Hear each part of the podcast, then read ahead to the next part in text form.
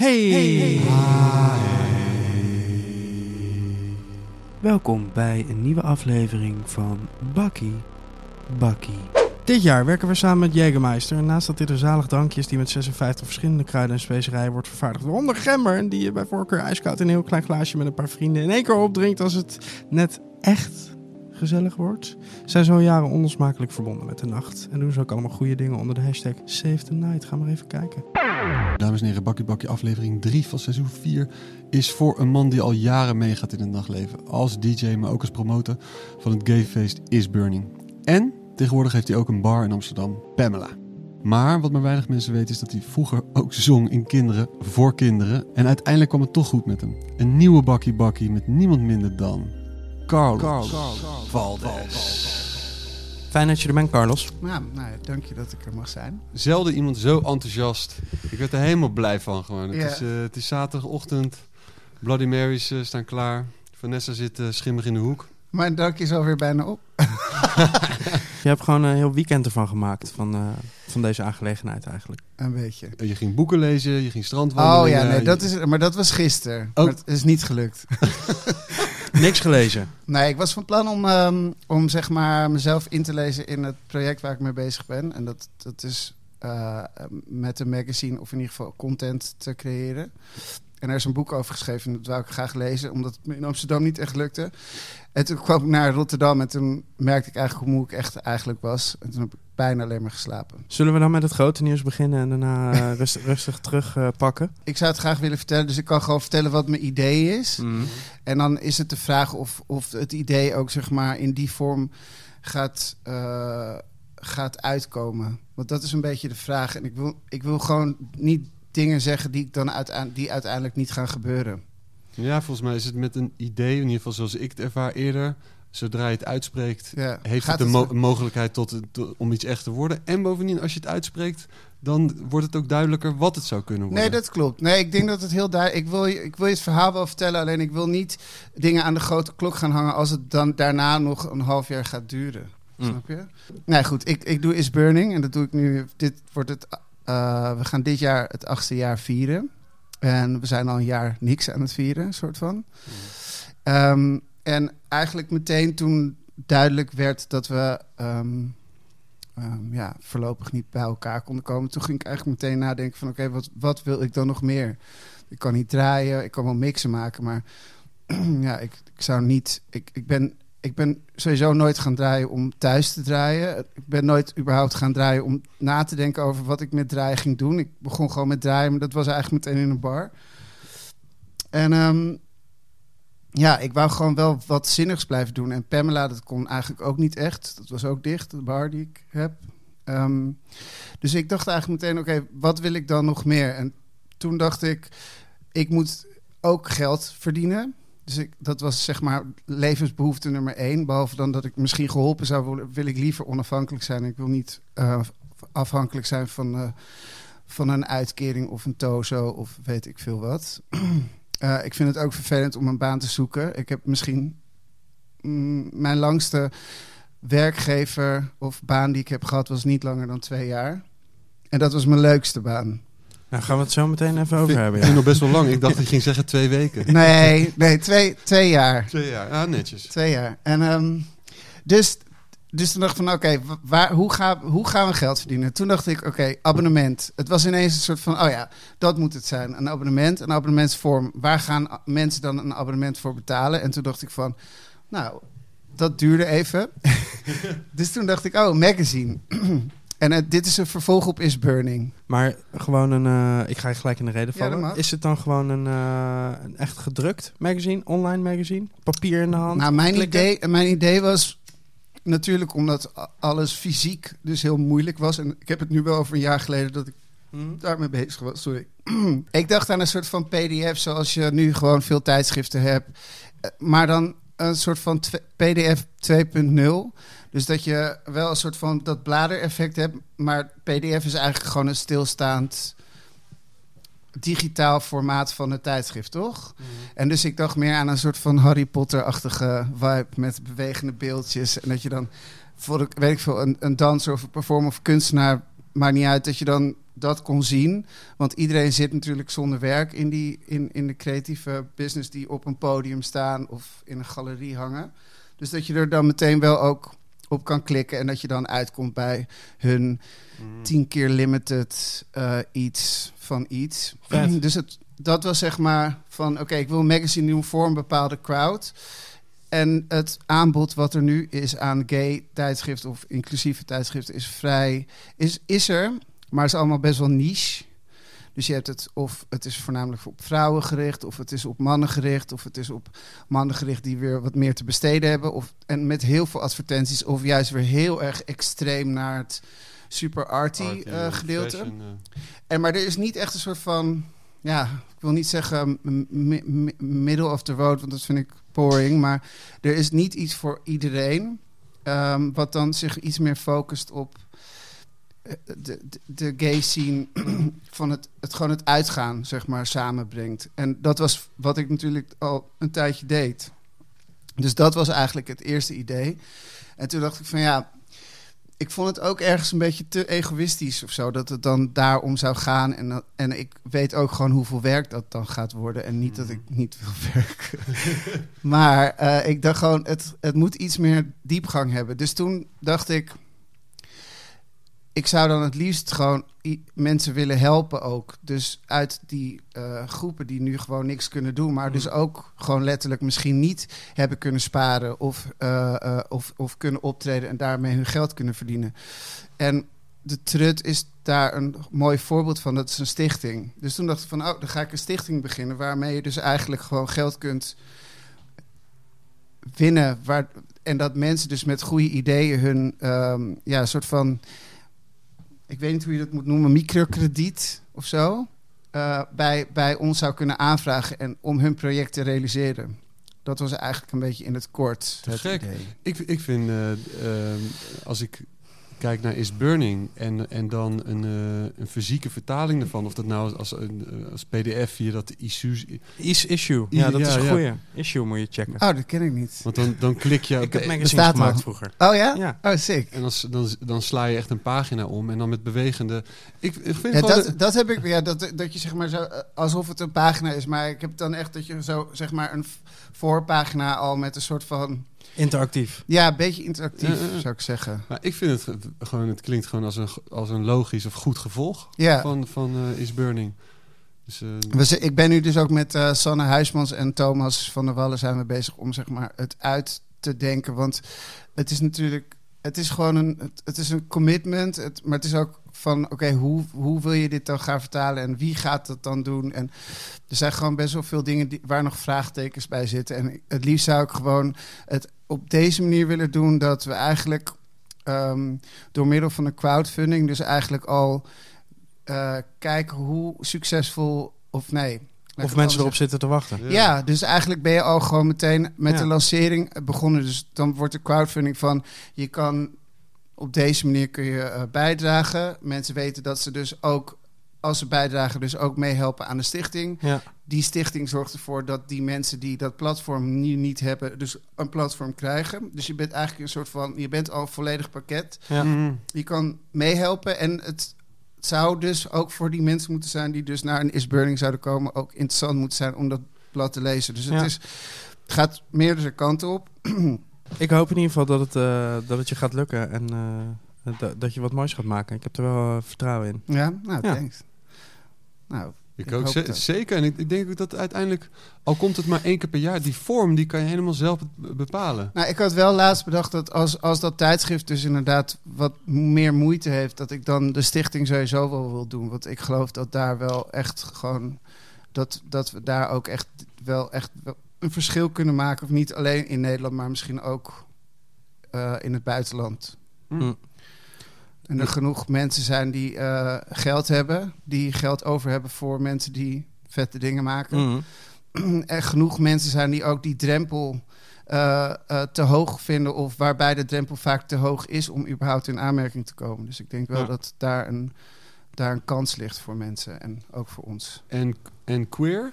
Ja, dat is wel de, Ja, de toch? insteek. Ja. Dus Wel lastig natuurlijk, omdat zeg maar, hoe, hoe, hoe beoordeel je dan zoiets? Maar ik denk dat mensen, ja, Nou, zolang het voor iedereen is. Ja, het is wel. Ik, ja, ik, ben, ik hou niet van exclusief. Steven is sinds kort een, wit- witte oude man eh, geworden. Ik was het al heel lang, maar nu ook echt in mijn paspoort. ik ben een nieuw, nieuw mens trouwens. Gefeliciteerd nog, eh, ja, Steven. dankjewel. Het is al twee maanden geleden. Maar ben je überhaupt veer? Heb je wel eens met een man gezoend? Met een man gezoend? Oh. Zeker. Vond je het lekker? Ehm, ja, ze- niet lekker genoeg om het, om het de hele dag door te doen. Oh, jammer. Maar Ik vond het niet vies. nee, het is niet vies. Maar dus Nee. wel een halve dag. Wel, ja, zeker. Ja? Oh, Ja. dat is best lang. Nou, misschien een kwart dag. Laten we het over, over de weg hebben eh, die eh, naar Is Burning heeft geleid. Want eh, daar, er zitten nogal wat jaartjes voor. Ik, volgens mij, als mijn eh, eh, berekeningen kloppen, Carlos, zit jij 21 jaar eh, in het DJ-vak dit jaar. Eh, ja. Nou, ik, ik, ik verzamel platen, zeg maar, op vinyl sinds 99. Dus ja, maar je eerste DJ-set was in 2000. Dat klopt ook, ja. Ik zou niet willen zeggen DJ-set, maar ik werd wel geboekt in ieder geval.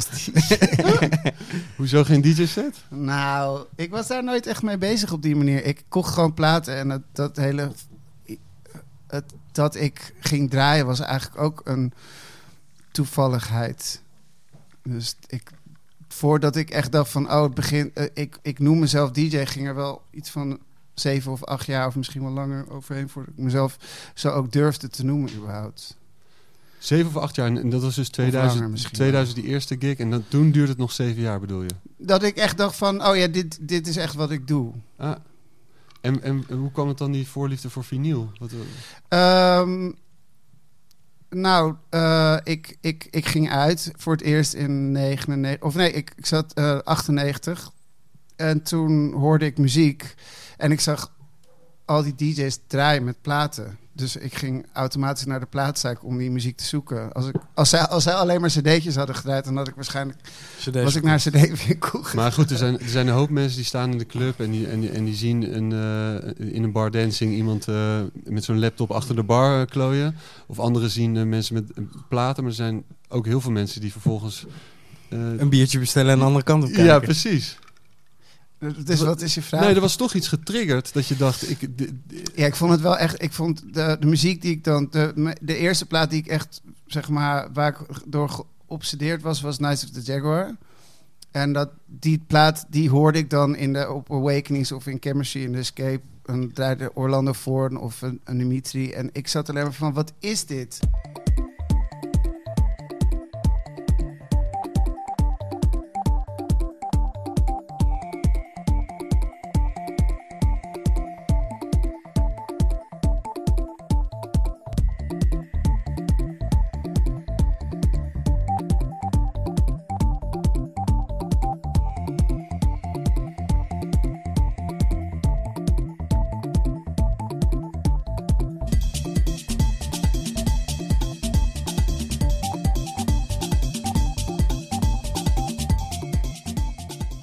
Totdat ik op een gegeven moment mm, comfortabel genoeg was om te vragen aan de DJ wat het dan was. Want vaak werd je dan ook meteen gezien als een irritant jongetje of meisje, whatever, die, die dan een, een verzoek ging doen. mm.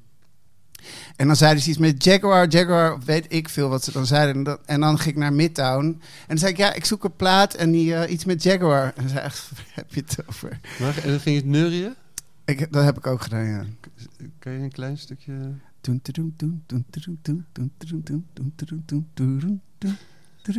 En hoe lang duurde het voordat je hem dan uiteindelijk had? Nou, mm, wel een paar keer voor. ik weet ook niet of ik toen al Maar- zo goed. Maar wa- waarschijnlijk wisten zij het meteen al, maar ze zeiden nee, geen idee. Geen dat idee. Kom jij morgen nog maar een keer terug. Ja. De neurier. Ik, denk, ik denk alleen niet dat ik de enige was. En had je toen ook al gelijk een platenspeler? Uh, nee, die, ik, dus ik kocht eerst, het eerste jaar kocht ik gewoon platen. En die heb ik uiteindelijk van mijn vader gekregen. Die uh, platenspeler? Ja. ja. En ging je toen ook al gelijk een beetje oefenen met draaien? Of Nou, toen, toen- had je er één? Uh, nou, ik, dus, ik kocht die platen en op een gegeven moment ontmoette ik Egbert-Jan Weber. En wij werden vrienden en wij gingen op een gegeven moment op een zondag de reguliere dwarsstraat in. En toen kwamen we bij de Blitz terecht. En um, Eggy is En was toen al echt een hele enthousiaste jongen. En die, die, die, die, die bleef maar praten. Dus op een gegeven moment zaten we in die blitz. En hadden we ineens een zondagavond daar elke week. En hij kon al draaien. Dus ik nam mijn platen mee. En ik gaf mijn platen. En dan draaide hij ze. En dan zei hij. Ja, maar Carlos, hoezo draai je dan niet? Ik zei, nou, ik wil gewoon feestjes geven. Ik was er niet zo mee bezig. Ik was al lang blij dat ik mijn platen kon horen en dat ik ze aan hem kon geven. Ik wou net zeggen, want die platen kocht je dus, maar Ja. dan kon je hem nee, ik kon ze niet opzetten. Wauw. Had je een speciale plek in je kamer waar je ze neerzette? Eh, ik, ja, eh, eh, ja, in de kast. Maar je luisterde ze wel altijd, nee, dat kon dus oh, niet. Dat kon ook nee, niet. dus ik ging naar de platenzaak en dan ging ik daar luisteren. En soms herkende ik dan iets van de club. En soms dacht ik van, oh vet. En dan had ik dus letterlijk geen idee wat het was. Of dan kwam ik in een club en dan hoorde ik iets en ik zo, wow, wat is dit? En dan zag ik dus, oh, die heb ik. Maar het was dus bij, bij, bij eh, die zondag, die de- deden we dan elke zondag, dat, eh, dat ik ze dus ook kon geven aan Egbert en dat hij ze kon draaien. En het hele ding was dat ehm, hij was toen al bezig met acteren. Hij zat toen in Fort Fortuna, geloof ik. Of ik weet even niet. Ken je Egbert Jan Weber wel? Zeker. Eh, nou, hij speelde in zo'n ja, tienerserie. Ja, ja, ja, ja. Voor- ja, ik weet niet of het Fort... Ver- Het klinkt... We zouden het moeten opzoeken, maar volgens mij is het Fort Ventura. En eh, hij werd... Ik weet niet of het... Ik, ik denk altijd... Hij was gewoon op een gegeven moment te druk met zijn acteren... dat het hem niet genoeg interesseerde om daar met mij op zondag eh, te staan. Maar ik was daar... Ik, het, het kwam ook helemaal niet... Drong verder helemaal niet tot mij door wat, hoe zijn leven was. Maar we deden dat elke zondag. En op een gegeven moment stond ik daar met mijn plaat en hij kwam niet. Dus toen ging ik zelf maar mixen. Dus Niels, eh, die daar dus de zondagen deed, die zei van, ah, dan doe je het gewoon lekker zelf. En op een gegeven moment, ja, heb ik twee maanden lang geoefend. Tot ik op een gegeven moment kon dromen hoe dat dan, hoe die platen in elkaar mixen. En Mm. dat was toen ik eigenlijk begon met draaien. En toen ben ik nooit gestopt met die zondag tot, ja, ik van, na drie of vier jaar, toen was het wel klaar, geloof ik. Ik denk dat het een vooropgezet plan is. ja, van- misschien, van- waarschijnlijk wel. Want hij zei iedere keer, Carlos, zet jij die platen op? Ja, ik Nee, dat niet, zei hij één keer. Ah, Oké, oké. hij zei het één keer. Misschien vond hij het wel heel erg irritant op mijn platen te zijn. Ja. het- Misschien dat hij dacht, ja, ik moet dit doorbreken. Ik kom gewoon niet. En dan gaat Carlos, dan gaat hij wel over de streep. Ik had in ieder geval best wel snel al meteen boekingen. Want eh, ik, deed de, ik deed de boekingen van ISIS. En die zei eigenlijk meteen van, wil je bij een boekingskantoor? Ik zou, nou, eh, ja, is goed. en Dimitri die zei ook van, kom, kom draaien. Ik zei, nou, ik, ik denk dat ik er nog helemaal niet klaar voor ben. En toen, na drie maanden, zei ik wel van, oké, ik ben er klaar voor. Terwijl ik nog steeds niet Maar je had toen al een boekingskantoor. Ja, dat was ISIS. Dus ik, ik weet niet hoe, hoe snel die periodes waren, maar ik stond al eigenlijk. ehm, ik weet nu ook niet meer wanneer. Nou, misschien dat ik. Mijn eerste buitenlandse boek- boeking was volgens mij al in Turkije. En dat was in- of in 2000 of 2001. Dat is er snel gegaan dan. Ja, heel snel. En, en Maar het ging helemaal nergens op. Want ik, ik ben nog steeds van mening dat ik. Ik denk dat het 2001 was of 2002. Moet wel, want anders. had Oh, ik wacht even. Ik dacht dat je zelf een boekingskantoor aan het runnen was in 2000. Nee, dat kwam later. Ja. Dus, ja. Nee, dus ja, sorry, het is een beetje een ingewikkeld verhaal. Ehm, maar ik denk dat we vanaf 2000 een avond hadden. En toen in 2001, toen eh, zaten we al in Turkije. En toen heeft het nog vijf jaar geduurd voordat je dacht, ik ben Nou ik ja, ben toen ik, draai, ik, ik bood mezelf nooit aan. En als, als iemand me dan wel vroeg, dan nam ik die boeking aan zonder ISIS. Die zei, ja, dat moet je niet meer doen. Ik zei, ja, hoezo niet? Laat me gewoon. Die zei, nee, je moet gewoon meer geld vragen. Dus de, ik was helemaal op die manier, weet je, ik was gewoon echt gewoon, ik zat van, ja, ik regel het zelf wel. Terwijl ISIS daar vrij serieus in was. Hmm. Eh, en daarom denk ik ook dat er niet echt veel serieus gebeurde. Maar ik, ik werd wel gevraagd om in München te draaien. Dus dat heb ik toen met eh, Sandrine gedaan. En dan gingen we dan twee, drie keer per jaar heen. En op feestjes en verjaardagen van mensen. Maar het kwam eigenlijk pas toen ik zelf begon met feesten geven... dat, dat dingen iets serieuzer werden. Hmm. Ja, maar en toch wel opmerkelijk dat je, zo, want je eh, produceerde geen muziek, Nee. maar zonder eh, muziek te produceren toch in het buitenland geboekt werd. Wat zegt dat dan over? Dan kon je dus al Eh, misschien al heel goed draaien. Voor de Of was je een hele aaardige jongen? Ik, ja, Carlos, dat, ik denk wel dat het... Carlos probeerde, Aardige een, jongen. probeerde een slok te nemen en het, het, het stroomde een klein beetje uit je neus. Eh, toen Justin zei, je wordt in het buitenland geboekt zonder productie. Ja, maar nou, oké, dus al die dingen zijn, waren gewoon ook wel gewoon het soort van toeval voor mij. Ik dacht helemaal niet zo van. Ik was letterlijk gewoon niet in die mindset van ik ga, er, ik ga hier iets mee doen. Het, het gebeurde me gewoon en, Mm. en het lukte en het kon. Het was niet dat ik blufte. Ik werd wel echt gevraagd. Maar het was niet dat ik ermee bezig was op een manier van... Ik, hier is een strategie en ik ga dit nu doen. Ja, en ik denk toch ook nog wel, eh, eh, want je zei... En ik kocht wel leuke platen, vond ik. Ik was wel enthousiast Ja, ben je wel een beetje in dezelfde lijn eh, van de Night of the Jaguar gebleven in het begin? Nee, ik kocht echt van alles. Ja, en ik, ik kan ook niet zeggen dat ik in die lijn nog draai of zo. Of überhaupt. Ehm, en er, komen er komen ook weinig Nice of the Jaguars uit.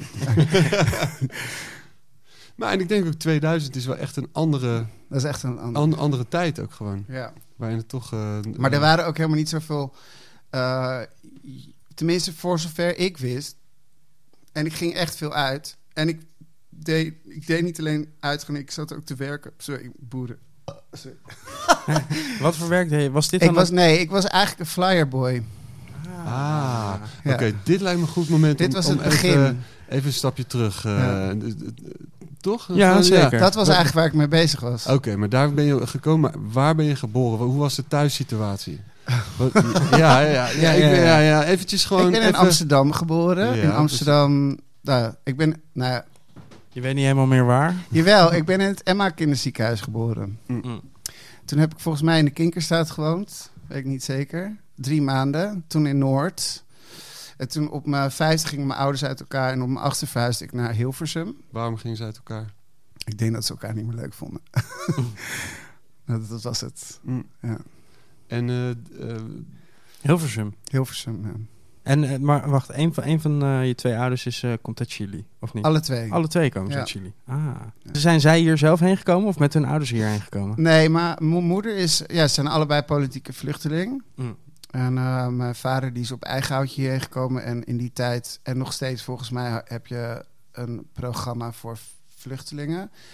Dat er dus een aantal worden uitgekozen vanwege hun opleiding. Oh ja. En wa- wat voor opleiding eh, had je vader? Volgens mij deed mijn moeder eh, eh, psychologie of filosofie. Dus eh, ze, hadden meer, ja, ze hadden meer mensen van de wetenschappelijk onderwijs nodig. Ja, Tenminste, dat is het verhaal wat ik weet. ja. Oké. En toen Hilversum? Ja, want mijn moeder werkte voor de omroepen. Ja. En daar ben je opgegroeid? Dat is wel het gedeelte waar- waarbij ik het meest weet nog. Voor mijn achtste weet ik niet heel veel meer. Werd die eerste vijf jaar en ook eh, in, in Hilversum eh, veel muziek thuis. Wat, wat hebben ze vanuit Chili eh, meegenomen? Ik, ja, dat, ik, ik, ik zat er dus over na te denken. Want eerst die vroeg van, denk even na over de muziek. Maar ik, ik weet letterlijk serieus heel weinig van wat er thuis gedraaid werd. Ik weet alleen maar dat ik... Het eerste nummer wat ik me kan herinneren was Our House in the Middle of the Street. Van, ik weet het niet eens, maar Madness. Madness? ja, denk je. Ja, dat was wat ik het eerste nummer wat ik zeg maar echt nog kon onthouden. En dat, waar, ik, waar ik ook gelukkig van werd toen ik vier was of zo. En ehm, mijn eerste singeltjes waren de Bengals. Welke dan? Manic Monday. Close your eyes. Die. Die Manic eh, Monday en, eh, Prince geschreven, En? Egyptian. Of eh, hoe heet die nou ook weer? Walk like an Egyptian. Oh. Ja. En je werd al snel de piano opgedwongen. Nee, ik werd gevraagd wat ik wou doen en ik wou heel graag zingen. En ehm, ik mocht van mijn moeder mocht ik een instrument uitkiezen, dat was piano. Ja. Dus ik zat in een koor en toen heb ik ook nog Kinderen voor Kinderen gedaan. Leuk dat je daarover begint. Is dat dan, eh, is het, was het deze? Recht op vrije Ja. betekent heel normaal dat je niet de hele dag hoeft lopen letten op je taal. Mijn mooiste couplet. Mijn enige couplet. ja, nou, het nummer is dus wel geschreven voor Amnesty International. Dus ik was uiteindelijk later pas heel enthousiast over. dat- en trots op dat ik dat nummer mocht zingen. Maar, eh, maar weet je met wie ik dit nummer heb gezongen? Nou, ik, ik heb het dus gisteren gezien, maar het is me niet het bijgebleven. is dus met Kelly van Big Brother. Ja. Ah. Die, die heeft eh, de hoogste stem in deze. Ja. Ik zat dus gisteren in, eh, in een Kinderen voor Kinderen 14, 15, 16 eh Dat was- ja. Dat waren ja, jouw, eh, jouw gloriejaren Ja, daar. mijn, mijn En ik zag fantastische... bijvoorbeeld ook... June te spanken. Ja, ik zag ook eh, Elise. Die Ja, later gewoon een... ken je eh, die? nou ja, die is, la- heeft later nog een paar hitjes gehad. Oh ja. En in Den Haag gewoond. Oh echt? Ja. Eh, En Jason, Mason de Maker. ja. Of nou ja, alleen Jason dan. Of die ken je niet? Nee. Ken je die niet? Nee. ja, die zei, ja, nee, goed. Ja, maar wat grappig is, is eh, dat ik dus een paar dingen heb ontdekt. Dat er, dat er nog een stuk achter je achternaam hoort. Oh ja, klopt. En eh, dat, eh, dat, dit dus op je, dat dit dus op Discogs staat. Oh ja, vreselijk. Zo erg. Justin, Ik, Justin, heeft dit? Ja, maar ik, Justin ik- belde me helemaal uitzinnig. Ja, is, helemaal gewoon... eh, maar dat heb ik in ieder geval niet bedacht. Maar dat, ja, dat, kan niet anders. Je, Nee. Het komt gewoon uiteindelijk komt het bij je terug. ik kan niks ontkennen. ik, ben er, ik ben er ook gewoon nog steeds trots op. Ja, ik je- was toen je- super jong en ik, ik ben. Ik, eh, Je wilde het zelf. Je hebt zelf ik wou het. Ik heb brieven gestuurd. Maar ik vond kinderen... En ik heb kinderen- geaudi- eh, geauditeerd. geauditeerd. Ik Ja. ging het gisteren luisteren. Mijn, Uit, kind, mijn, 3000, kinderen, eh, uit 3000 mensen. Hè? Ja. mijn kinderen waren fan, hè? Die zeiden, wat is dit, pap? Wat is dit? Maar ik vond het, nou ik weet niet of ik de- die nummers dan ook het beste vond. Maar daar, ik, ik zat dus toevallig, omdat ik dus dit verhaal ook ging vertellen aan iemand, ging ik dus teruggraven in, uit de oudere nummers. Toevallig had ik ook dat, nu- eh, dat eh, de- jullie Bakkie Bakken gehoord over Yeti Yeti. En over van Yeti, Mm. van over Bar en hun eh, decor. En die, die nummers daarvoor waren gewoon, er zaten echt best wel vette nummers tussen. En kan je nog steeds zingen, eigenlijk? Ik denk altijd van wel, maar dan- dan, denk ik toch misschien toch niet. En piano? Ik hoop het altijd nog steeds een beetje stiekem. Piano, ik kan nog, ik kan nog wel een riedeltje, maar ik, ik kan het ook wel lezen, maar ik zou het niet vloeiend meer uit mijn vingers kunnen doen. Vind ik ook jammer. Nou ja, ik, tussen neus en lippen door zeg ik kan het wel lezen. Eh, een hoop Ik kan, wel, ik kan noten lezen, maar ik bedoel, dat is een, net zoiets als, zeg maar, eh, het zou nu een beetje zijn alsof ik Zweeds zou lezen. Dus het zou echt met moeite gaan. Niet dat ik Zweeds kan lezen, maar het lijkt op Nederlands. Je leest alleen nog maar house-noten nu. Ja. Holy shit. Chinees dan? nee. Maar dat heeft niet... Dat muziek maken heeft, heeft niet eh, echt doorgezet, of wel? Nee. En is die... eh, want, want je was er wel nog een tijdje mee bezig. Is dat ondertussen Ehm, helemaal verdwenen? Of? Nee, ik heb nog steeds wel... ik- Als, als je me vraagt wat zou ik dan nog willen doen voordat ik eh, sterf... eh, dan zou ik nog wel echt muziek willen hebben gemaakt. Maar ik heb er niet per se haast mee. Ik heb best wel lang erover gedaan. Ik heb eigenlijk nooit echt mezelf gedwongen of gepusht. Ik heb het wel geprobeerd, maar dat werkt niet. In de tijd dat ik... ehm, ehm, ja, gewoon extra geld had om dingen te investeren, heb ik wel geïnvesteerd om iets te kunnen maken thuis. En eh, toen heb ik ook een studio gehad, maar ja, eigenlijk dat werkte allemaal niet. Je Toen hebt dacht 707 nog gekocht, toch? 707 jaar van Marco. Young Marco. Ja. En ehm, ik heb er wel wat mee gedaan. Ik, ik heb ook wel wat opzetjes, maar ja, ik zou er niet echt iets. Maar ehm, toen heb mijn laatste idee was om dus in Barcelona, waar ik een kamer had, eh, eh, mijn studio te bouwen.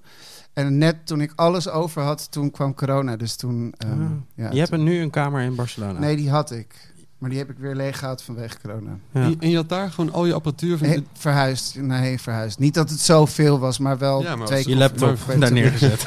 Mijn zeven, mijn Junootje en... eh, Nee, maar dat is wel met een serieus plan. Nou, omdat ik namelijk dus daar zat en heel veel ook niet... Ik had echt best wel tijd over. Dus ik dacht, dan laat ik mijn tijd dan... Ik ga het gewoon in ieder geval proberen daar. En toen heb ik het in juli vorig jaar teruggebracht. En ik heb laatst eh, een vriend gevraagd of hij het thuis wil opzetten... op een manier dat ik er gewoon, wanneer ik zin heb, het eruit kan halen. Dus dat is echt letterlijk drie weken geleden. Mm. Dus ja, wie weet. Maar als het niet gebeurt, ga ik mezelf er ook niet. eh, ik, weet je, het is. Ik vind het moet iets zijn wat ik graag wil. Ik wil het graag, maar het heeft ook geen deadline of zo. Ik denk dat dat ehm, mensen zich er aan kapot do doodstaren, blind staren. Het, het hoeft niet. Nee. Het is gewoon oké als het als er iets uitkomt wat ik vet vind dan, en ik ben er blij mee, dan is dat belangrijker dan En je staat Ja. dat andere mensen denken dat het moet. En je staat sowieso op Discogs met je kinderen voor man. kinderen. Daarom. eh, en mijn. Screamer Pella.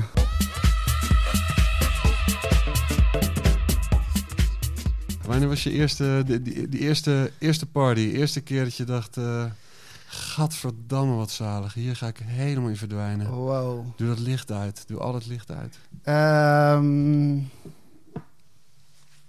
99 toch? Dat Mijn is toch- schoolfeestje, denk ik. Mm. Gewoon eh, mijn schijf, met mijn schijfel eh, maatje. Dat vond ik al heel erg leuk. Dat vond ik al heel erg leuk. Maar ik, dat was niet waarvan ik dacht, oh ja. Hier ga ik mijn leven aan wijden. Wacht even, een schuifelmaatje? Ja, mijn schijfel. Slow, hè? Wat. Oh, ah, ah, schuif... Ja, sommige... Ik, weet, ik sommige- weet niet meer welk nummer, sorry. Weet je wel nog met wie? Ja, nee, weet ik ook niet meer. Dat was een meisje, dat wel. Mm. Goor, vond je het? Nee, ik vond het absoluut niet goor. Ik vond het wel spannend. Maar en toen, toen naar Amsterdam... Nee, toen, ik heb eh, bij Tegrijn met, eh, met mijn eh, goede maat Kim Jolie. Die nam me dan mee naar Tegrijn. En dan waren er junglefeesten en gekke housefeesten. Ik ging naar Bakkera, naar Gooiland. Best wel ordinair en plat eigenlijk. Maar Waar is dit allemaal? dit is allemaal in Hilversum. Oké. Ja. En het doelen. Maar dat, ja, dat was gewoon in een café hangen. Waar ik nog steeds goed in ben. Je hebt nu zelf een café eh, Ja. geopend om in te hangen. Ja. Maar en was dan 99, wat je al eerder zei, dat was het... Nee, eer- nou, nee, ik ging daarvoor ging ik echt voor mijn doen wild uit. Maar ik, dat ik echt in Amsterdam uitging, dat was in 98, 99. Ging voor het eerst dus, oh ja, nu weet ik het weer, ging ik dus met eh, mijn beste vriend destijds, gingen we samen naar Amsterdam, gingen we het weekend bij mijn vader logeren, want mijn ouders waren gescheiden, dus ik ging dan bij, zijn, bij hem en zijn vriendin, gingen we slapen met mijn beste vriend. Daar mochten we namelijk wel van alles, bij mijn moeder mocht er minder. Ideaal. Je moeder waar niks mag in Hilversum en je vader waar alles mag in Nou, Amsterdam. Er mocht wel van alles in. Ja, dus zeg maar, Amsterdam was spannender. Ik denk Mm. niet dat mijn moeder het had goedgekeurd als ik in Amsterdam was uitgegaan op de manier dat we uitgingen. Maar het begon dus gewoon bij de Raffles Café, dat we daar gingen zitten. En daar, we, daar heb ik dus ook, eh, mijn, eh, daar hebben we onze eerste kaartjes voor de Cammercy gekregen. Die kregen we opgestuurd van Bri- Brigitte, Birgit. Brigitte of Birgit, ik weet het niet meer. En zo zijn we dus de Cammercy inbeland. Opgestuurd naar dat café. Nee, naar mijn huis. Ah, Oké. Waarom? Ja, ik weet niet, ze vond ons leuk. Dus je, kwam haar gewoon tegen. Nee, zij was daar aan het werk, ze, ze bediende Ah, daar. ah, ah. Ik weet niet, ik denk dat wij haar, aan haar... Misschien vroegen we iets van, waar kunnen we nog uitgaan? Ze zei, nou, ik weet wel wat. Ik stuur Of- kaarten wel op. Ja. Ja, naar je huis. ik, heb- nee, ik heb serieus, voordat we dit gesprek... Dit, dit is gewoon hoe het vroeger ging. hè. Niet gelijk eh eh paspartout via WhatsApp, maar gewoon... Wil je naar dat feest? Prima. Wat is je adres? Nou, ik stuur het op over twee weken. ik heb serieus, heb ik, mijn, ik heb mijn partyboek erop eh, op nageslagen. je partyboek? ja. Wacht even. Ik heb hem ook meegenomen. Dat meen Pak je. Kom Ja. hier met dat ding. Ja, dit is mijn Oh. Oh, jeetje. Yes. Ja. Eh, ik kijk naar een, eh, een, een dummy. Gewoon een, eh, een, een lege blackbook met chemistry, big love. Stickers op de voorkant met nog een... Als je wil weten hoe dit Hè? eruit ziet, moet je op onze Instagram kijken. Want er staat Ja. er vast wel een, Een fotootje foto. Van. gaan Wacht even, mijn eerste... dus, oh nee, je mag wel kijken. Kijk maar. één op één Ik, gaan we ik, dit zag, ik vond het briefje hier, want dit was het briefje wat ik kreeg. Van die, eh, van die chick. Van Brigitte. Sorry, Van Brigitte. die chick klinkt heel kut, maar Hallo, ik bedoelde gewoon Carlos. Brigitte. 14, 12, 98. Ja, lees er maar even voor. Oh, moet ik hem voorlezen? Ja, tuurlijk. Oh, ik He- Hallo Bram en Carlos. Hier dan eindelijk de lang verwachte kaartjes. Lang verwacht, ja, want... Nou, dat viel dus wel mee. Sorry nog dat het zo lang duurde. Misschien ben ik daar heel vaak geweest. omdat Ik ik denk het wel. Ik denk... hey, Brigitte, waar zijn de komen die tickets? hey, Brigitte, heb je al... eh, Maar inmiddels had ze ze ook wel gewoon bij zich kunnen hebben, toch? Ja, ja. Zou je denken. Eh, ze, staan niet op, ze staan niet op mijn naam, dus als ze vragen, zeg je dat je ze, ze van Jason hebt gekregen. MC Jason, voor iedereen die Mm. het nog weet. Mhm. Eh, laat ze zien bij de ingang. Als jullie slim zijn, laten jullie meteen lid maken. Dan krijgen jullie een passie. Dit kan je dan tegenover de heren. Dit kan je doen tegenover de herentoiletten. Dan zie ik jullie bij Chemistry. Groetjes, Brigitte. Wat heerlijk zeg. En het eerste feest waar ik dus heen ging. En het kaartje zit er ook nog erbij. Nee, niet Oh. het kaartje, maar wel de flyer. Want dat had ik bewaard van wie er draaide en welke datum. Wie was. draaide Dus er? Isis en Raoul. Hmm. Op 16 januari 1999. En wanneer heb je besloten om dit boek... eh, is dat, ging dat tegelijkertijd dat je ja, ging ik, je wa- dat ik meteen vond het heel intrigerend allemaal. Wauw. Ja, want ik, ik had zoiets van... Dit, dat, toen ik daar voor het eerst was, was het meteen... Wat is dit? Ik wil dit. Mm. Dat was voor mij wel het moment dat ik dacht van... Ik moet hier iets doen. En het maakte mij op dat moment ook echt niet uit wat dat dan was. Ja. Ik, wou, alle- ik wou alleen maar daar op dat podium ook staan. Ja. En niet dat ik per se wou daar, maar ik dacht van ik moet hier iets mee doen. Dat was het moment dat ik dus ook eh, binnen niet heel korte tijd eh, de flyerboy werd van Chemistry. Ja. En eh, ja, ja, zo herken je toch die, die echte party people, hè? Die gewoon gelijk geïnfecteerd worden ik met was dat meteen virus. aan het flyeren voor hun. En ik had binnen, ik denk dat ik nog binnen een half jaar deed ik de, dat ook dubieus als je erover terugdenkt, maar deed ik al de, de, de, de, de was ik de hoofdpromotie van eh, New Frontier. Dat was volgens mij ook met Silly Symphonies gedaan, weet ik Mm. niet zeker. Ja. En eh, nou, dat ging niet heel goed. Toen jij de, het ho hoofdpromotieteam was? Ik, weet, ik, de, ik, we, ik, zorgde dat het, dan- ik zorgde dat het dan in, eh, in, in allerlei steden terecht kwam. Maar Ja. ja, ik, ik, ik, ik had helemaal geen Je liep met ik was gewoon heel enthousiast en ik was waarschijnlijk heel goedkoop. dus ik bedoel, Dat ben je altijd gebleven, toch? altijd heel goedkoop. Ja. Morning Glow Ja. After Hours. Er zijn allemaal flyers ingeplakt. Maar En bandjes, zie ik ook nog. die flyers en, En bandjes. teksten erbij, maar- ja, Ja. Ook met wie ik ging en ook wat ik had genomen. Er zaten echt hele goede dingen tussen hoor. Dit was mijn eerste. Het Millennium Feest was voor mij echt het einde. Ja. ja, ik vond het leuk om mee te nemen. heel tof. Ja. Echt. Heb jij, heb jij ook flyers bewaard nog, Nee. Nou, Nee, dit, is wel, nee. dit is wel op een gegeven moment. Ik oh ja, dit heb is er wel grappig. van nu. Ik heb er op een gegeven moment zo dat ik zo naar zoveel feesten ging dat ik gewoon maar een lijstje had bijgehouden omdat ik het gewoon niet meer kon bijhouden. En op een gegeven En moment ook ben je... geen gewoon flyers meer had. Want je bent ermee gestopt op een gegeven moment. Ja, omdat er Waar- gewoon echt letterlijk te veel feesten wa- Waar waren. stopt ik- het? eh, Ehm, Ja. ja, nou, nee, dat, dat briefje moet er ook ergens tussen zitten. Oh, wat heerlijk, Carlos. Wat een, wat een toewijding. Volgens mij, oh, hier, kijk. Hier, hier stopte het. Al best wel snel. Op een, op een envelop geschreven. Oud-Hollands Asset Feest. dat 8 was voor mij, ja, dat was wel... 10 juni, 11 juni. Het is ook 8 juni, 10 juni, 11 juni. Je gaat heel lekker op dit moment. 15e, opening of summer. 16e, Sinners. Sinners and Dat Experience. dag, ja. 17e en een pre-party. 18, 19, 20, 21, 22, 24, 23, 25, Nee, 29, stop, die 30. Ik zweer het. Nee. Oh mijn god, ja, nou toen ging het dus heel snel. Maar welk jaar was dit? Dit was 2000 of Ja. 99. Na het eind Oh, dit is van één jaar, dit boek. Ja.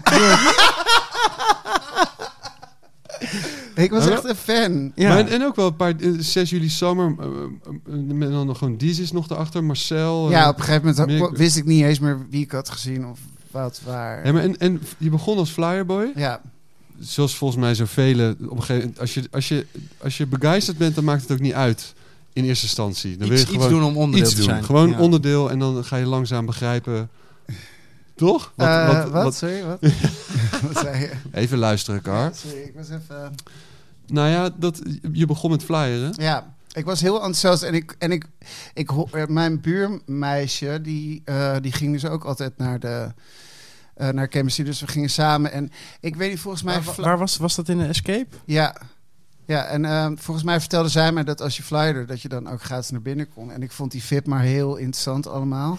Ik wou gewoon vooral doorlopen ook en niet wachten.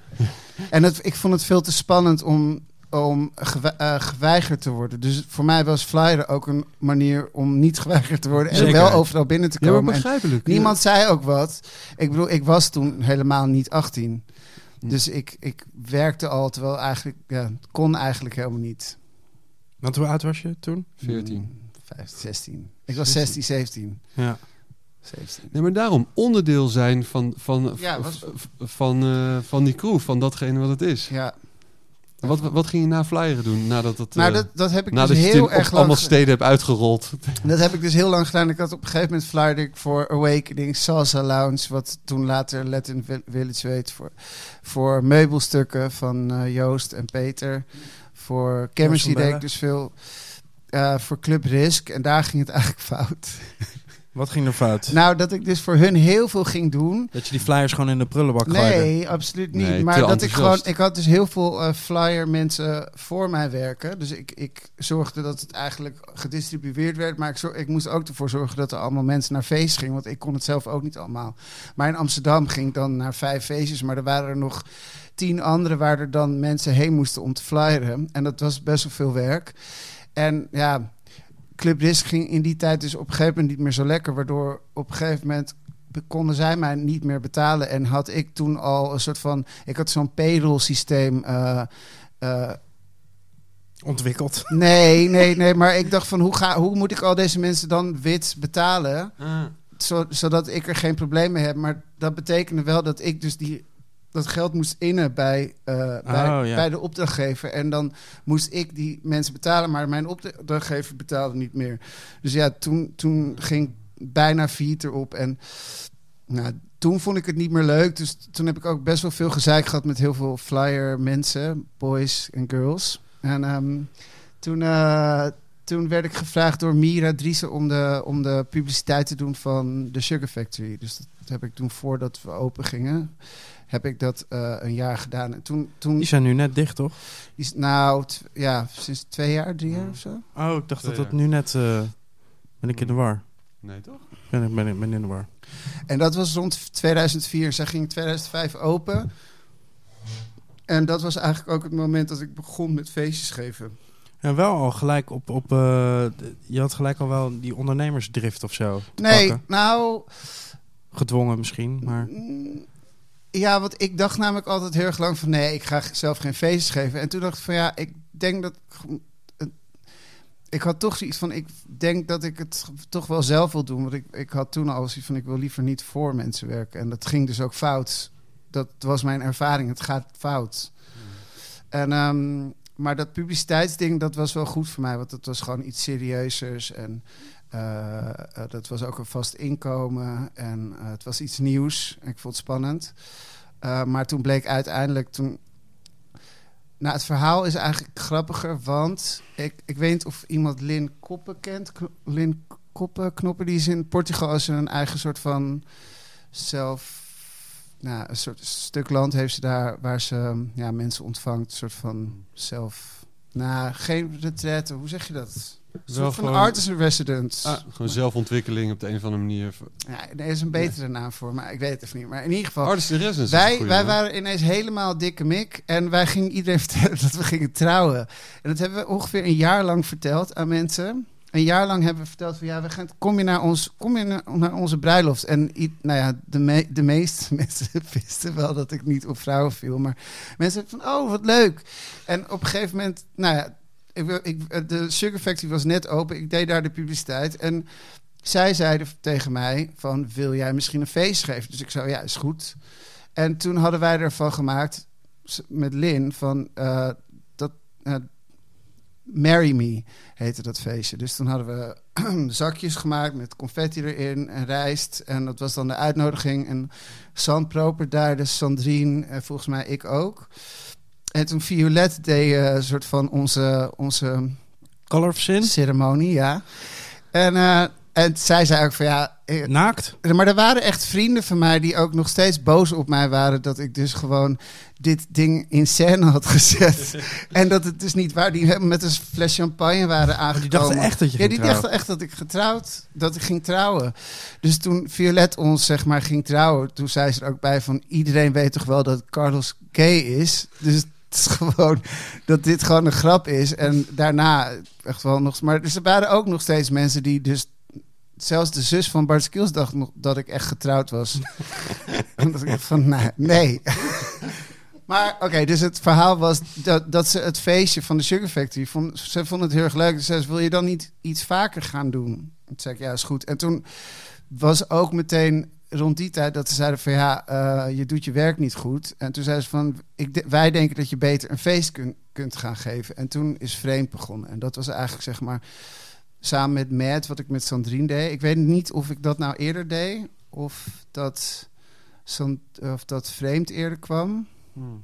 Volgens mij was het met Sandrine, maar ik weet het niet meer ze- zeker. Maar Weet je was- nog waar je Sandrine voor het eerst... eh, Zij weet wel waar zij mij voor het eerst heeft gezien. Maar ik weet niet meer zo goed. Ik, ik weet wel dat Sandrine ook op donderdag de Blitz deed. En ik weet dat eh, de versie van Sandrine is... eh, ik weet niet of ik dit verhaal mag vertellen, maar... De versie is dat zij... eh, zij eh, kwam een keertje backstage en toen zag ik er kennelijk heel erg... eh, ja, uit mijn reet uit. En dat zei ze van, nou, nou, zoals hij eruit ziet, zo wil ik echt nooit worden. Dit verhaal vertelt hij altijd. Classic. Mm, Ja. Maar toen zijn we wel beste vrienden geworden. Precies, Ja. jullie zijn wel een power, een powerkoppel. Ja, zeker. Ja. Ja. het, de, het moment dat we elkaar echt beter leerden kennen was ook het moment dat ik eh, zeg maar net voor de voor eh, uit de kast kwam en voor haar was dat ook rond die tijd. Dus we hadden sowieso heel veel aan haar. Eh, eh, sorry, Aan we hadden heel veel aan elkaar. En ehm, zij was aan het draaien in de, in, op donderdag en ik op zondag. En voor mij was het allemaal nieuw, dus ze hielp me daar ook heel erg mee. En we waren gewoon samen daarmee bezig. Ik ging samen naar de plaatzak en zij was bezig met de studie. En ondertussen was ik gewoon bezig met flyeren. En ja, ik weet niet, we gingen samen uit. Maar is het iets waar je van tevoren met, eh, met elkaar over hadden gehad, over, over die coming out? Van, of hebben we het nou, allebei alleen beleefd? eh? Eh, volgens mij wist, hem, wist mijn moeder het nog niet. Toen heb, heb ik wel met haar erover gehad en het verteld. En ik weet nog wel dat we ook echt met elkaar aan de telefoon hebben gezeten toen we het hadden verteld. Ik weet niet zo goed of zij het toen al aan de moeder had verteld of aan de Hmm. vader. Dat weet ik niet, maar volgens mij nog niet ook. Wel fijn dat je in ieder geval met, met iemand... Ja, was heel fijn. Ja, toch? Hij is echt, maar het is ook zo lang geleden. hè? Het is echt heel lang geleden. Als je luistert, eh, Sandrine, bel ons even terug. Oh. Nee, hoor. in je eigen tijd. Maar wel snel. Zij deed de, de, de blitz op vrijdag, Eh, donderdag. op ja. donderdag. Ja. En, en Vreemd kwam. Wa- wanneer was die eerste... Was dit in de Blitz of in de Nee, Sugar? de- dat was in de Sugar. Ja. Ja, ja. Dus het, het mooie was aan het verhaal was ook dat Mary Me was, ging dus over in frame. Die, die, die naam kwam echt letterlijk, die had er verder niets voor mee te maken. Maar het was een mooi vervolg van... Heeft achteraf gezien toch wel iets mee te maken. Ja, misschien. Maar echt, echt een goede tegenhanger. Aan de, aan de ene kant eh, Marry Me en dan de, de volgende week vre- vreemd. En eh, ja. de website was ook Ga je al vreemd. Dus het, ja, het, was, het was mooi. Ik heb daarna ook geen feest meer gedaan met Lin. En toen... ehm, eh, Mira, die hielp mij op die, dat moment. Die zei van... We zouden een donderdagavond gaan doen. Eerst waren er gesprekken om een soort van wereldavond op donderdag te doen. En toen zei ik al meteen van... Ja, ik weet niet hoor. Eh, op een donderdag eh, wereldmuziek. Dat is voor een ja, bepaalde groep eh, mensen die mijn leeftijd nu hebben. Die dan, en ik zou er zelf niet naartoe gaan. Maar dat, is ook, dat zou je ook niet willen doen in het centrum van de stad, denk ik. En donderdag was ook gewoon een studentenavond. Dus ik had iets van, nou, dat moet je niet doen. En het, en het hele ding was dat Sugar Factory had het manifest al zelf geschreven... hoe, hoe de avond eruit zou hoe de avonden eruit zouden moeten zien. Dus zij hadden die donderdag ook gespitst op jong, creatief. Dus het letterlijk wat ik had gedaan, was gezegd van... nou, dit is mijn concept. En dat was hun concept, die donderdag, voor studenten, creatievelingen. En ik had hem ingevuld. En eh, die, naam, die, die naam kwam er later. En ja, ik weet echt niet meer waar het verhaal en wat voor, eh, wat voor muziek? We hadden residents, dus we hadden toen... Steffi was een resident. Sandrine, Boris Werner, Loepe... Oh, shit. En jijzelf? En ikzelf, maar ik weet niet of ik nou iemand vergeet. Wie dan? Nee, dat kwam later, toch? Of was die al meteen de? Carlos eh, draait zich even rustig om en overlegt eh, Vanessa is er ook. met eh, wederom een schimmige vrouw in de hoek. Vanessa, voor het eerst een schimmige vrouw in de Voor het eerst een schimmige vrouw in de hoek. We hebben En- alleen maar schimmige mannen. maar en, en wat voor een? Dan wel een sterspeler op links eh, wat eh, betreft schimmig zijn. Zeker. Floorfillertje. ja, vloerfilletje, eh, glimmend brilletje, eh, lange slanke vingers. eh, Een beetje een trendsbrilletje is het een wel. trainingsbrilletje, ja. Gaan we ook een foto van maken zo meteen. Zalig eh, sjaaltje om de nek. eh. dank Vanessa voor de... Even voor het, het, bellen voor de achtergrondinformatie. Ja. Richard Nou, Richard. Zou je nu alsjeblieft weer stil willen blijven? Prut, Prut ook. Prut en Richard. Ja, Prut en Richard. Maar dat zijn we heel veel residents. Waren er ook veel, ja. Maar we hadden ook elke donderdag. En we hadden eigenlijk twee residents per... Residents. Residents. Per donderdag. En dan, kon, en dan nodigde, nodigde ik altijd een soort van gast uit. En dat deden we ook, ook in overleg eh, met andere residents. Eh, maar ik deed voornamelijk het, ja, het uitnodigen en het produceren. En elke donderdag daar... eh, elke, Ja. elke donderdag is best wel... was ook best wel Best wel pittig. pittig. We begonnen met één donderdag en toen de tweede. En toen vanaf september 2005 begonnen we elke donderdag. En in, in het begin was het eigenlijk gewoon helemaal... Ja, er kwamen een paar mensen. En de eerste twee feesten waren een succes. we hadden ook performance. Daar hadden we Violet, dus ook de Call of Cindy. Die hadden dan elke week een eh, performance. Of nou, niet elke week, maar onder andere. Zij deed Mhm. performances gewoon midden op de avond. En ehm, Midden op de avond en soms duurde dat dan toch tot, helemaal tot het einde. Met violet, Nee, violet nee. weet je het nooit, hè? nee, klopt. Ja. klopt. Het was ook wel, uh, zeg maar, alle performers waren ook altijd wel echt een risicootje. Ja, Ja, ze, had, ze had laatst dat ze me helemaal... Niet alleen van haar, maar gewoon van ieder. Het was gewoon altijd, je wist nooit wat er ging gebeuren. Tot ergernis van heel veel bezoekers ook. Die allemaal echt zo van, ja. Maar en soms pakt het super goed uit. En Ja. soms was het ook echt van, oh my god. Maar het mooie was ook dat iedereen wel altijd een mening had erover. Mm. Maar dat dat verder voor de sfeer niet echt iets uitmaakte. Dat het, ja, het, was, het hoorde er ook wel een beetje bij of zo. Ze had me helemaal op het verkeerde been. Want meestal was het dan... eh, De Violet trekt de kleren uit. Maar nu kwam Maar ben je, dus- was jij erbij toen? Nee, nee, maar dit is over, over onlangs. En ik heb er natuurlijk een, een hoop meegemaakt. Er was een hoop naakt inderdaad. Maar eh, toen kwam ze in één keer naakt uit een koffer en toen ging ze zich aankleden. En was dat Ja. de performance? Toen dacht ik, wow, dit is Chockerend paradigma schuiver Ja, ja. gewoon. Dat is ook wel de reden waarom ik dus heel veel mensen vraag... waarom doen jullie op eh, Is Burning geen eh, performances meer? En dat is ook omdat ik het gewoon... niet dat ik daarmee zeg dat ik het allemaal al heb gedaan... maar omdat ik gewoon weet, het, het is gewoon... eh, je moet dat, als je het goed wil doen... moet je het echt goed regisseren en Mm. plannen. En dan moet je ook weten met wie en waarom. En voor mij is het meer gewoon nu meer de focus op muziek. Maar dat was... Toen was het gewoon echt gewoon... ehm, ja, gewoon iets wat ik super leuk vond. Ook om, om die vrijheid Ja, van iedereen te zien. En dat iedereen het ook ja, op een andere manier opvatte, vond ik eh, leuk. Maar die avond die, die liep eigenlijk pas, pas vanaf januari 2006 liep het ineens heel goed. En toen was het elke week raak. Voor een zeker 2,5 tot 3 jaar was het gewoon echt, echt gewoon de donderdagavond. Wat waren de hits in die tijd? De hits. Ja, als je, er, was, er was vast wel tracks die je nog herinnert uit die tijd. Eh, je ja, eentje moet dat noemen. was de, de- nou. Oké, eh, een van de hits was wel een Gabriel Ananda plaat, weet ik nog. Ik weet niet of het daarna per se een hit was, maar dat was wel een beetje de tijdsgeest. Maar er waren er veel meer.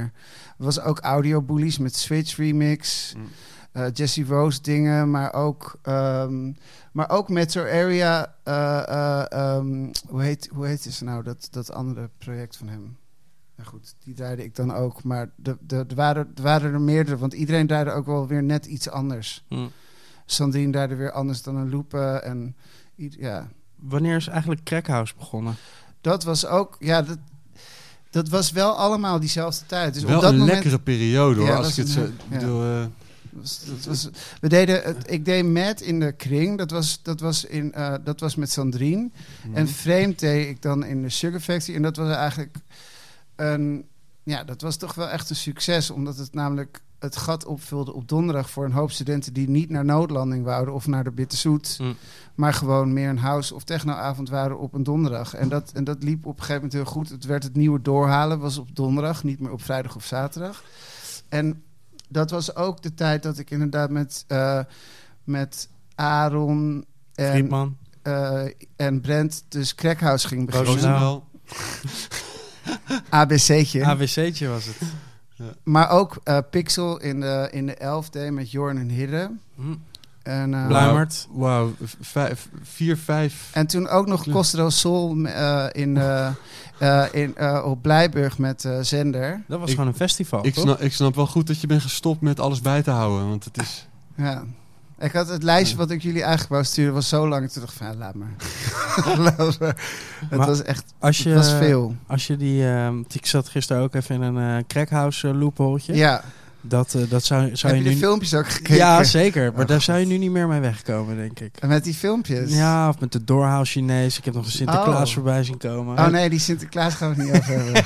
Ella, Ella toch ook, die eh, in allerlei eh, video's speelde? Nee, Nee? Oké. ik weet het niet meer. Nee. Nou, prima. Laat het gewoon zo. Ja. Maar eh, ja, het was gewoon een andere, andere tijd. Het Lekker man. Onbe onbevangen. ging ook alleen wel. maar over crackpijpen gewoon. Ja. Ja. Ik, ja, ik, ja, die Aaron en Brent hadden hele goede scripts altijd. Ja, het zag ik goed had, uit. al- ik had het een mooie bijrol. Ik kwam dan één keer zo voorbij in het scherm. nou, dat is wel een goede, goede tijd. Het was ook, we, we deden ook echt leuke dingen. Ik vond helaas zelf de Melkweg nooit echt een hele leuke locatie. Mm. Nee, het is on- een beetje moeilijk gezellig krijgen daar. eh. Ja, ik, ik, heb, er- ik heb er wel een benaming voor, maar ik denk dat ik mensen ermee zou kwetsen. Hoezo dan?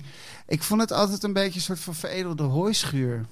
Heerlijk dat je het toch gewoon zegt. Ja, ik mag, ik... Het Ja, maar dat is gewoon poptempo Ja. eigen, toch? Nee, dat vind ik dus niet waar. Want Welke Paradiso poptempo- vind ik dus echt een mooie tent. Ja, maar dat blijft Maar het- ook nog steeds een, po- een pop. Kan ja, maar nooit het is geen zijn. hooischuur. En het Nee, ding is dat is een beetje dat eh, Paradiso, dat is gewoon een mooie locatie. En ik, Ja. ik hou van de Melkweg, want het grootzaal heeft mooi geluid en ik heb daar mooie concerten gezien. Maar voor een feest vind ik het lastig. Maar Ja. En ik heb daar wel heel lang feesten gegeven. Dus, en ik ben er ook naar echt heel veel feesten geweest. En ik vind het ook bij sommige, bij echt techno concerten denk ik dat het veel beter past. En Five Days Off was altijd vet. Maar Ja, ik vond vond ik ook Paradiso wel altijd net iets leuker om Maar te zijn. Paradiso is in de kern iets anders. Met die balkons, dat is zo'n te gekke plek. ja, Weet je, En de- die mega relaxte portiers. ja, dat is, was wel altijd een dingetje. En, maar ik, ik ben er al heel lang niet meer geweest. Ja. Ik denk niemand. Nee.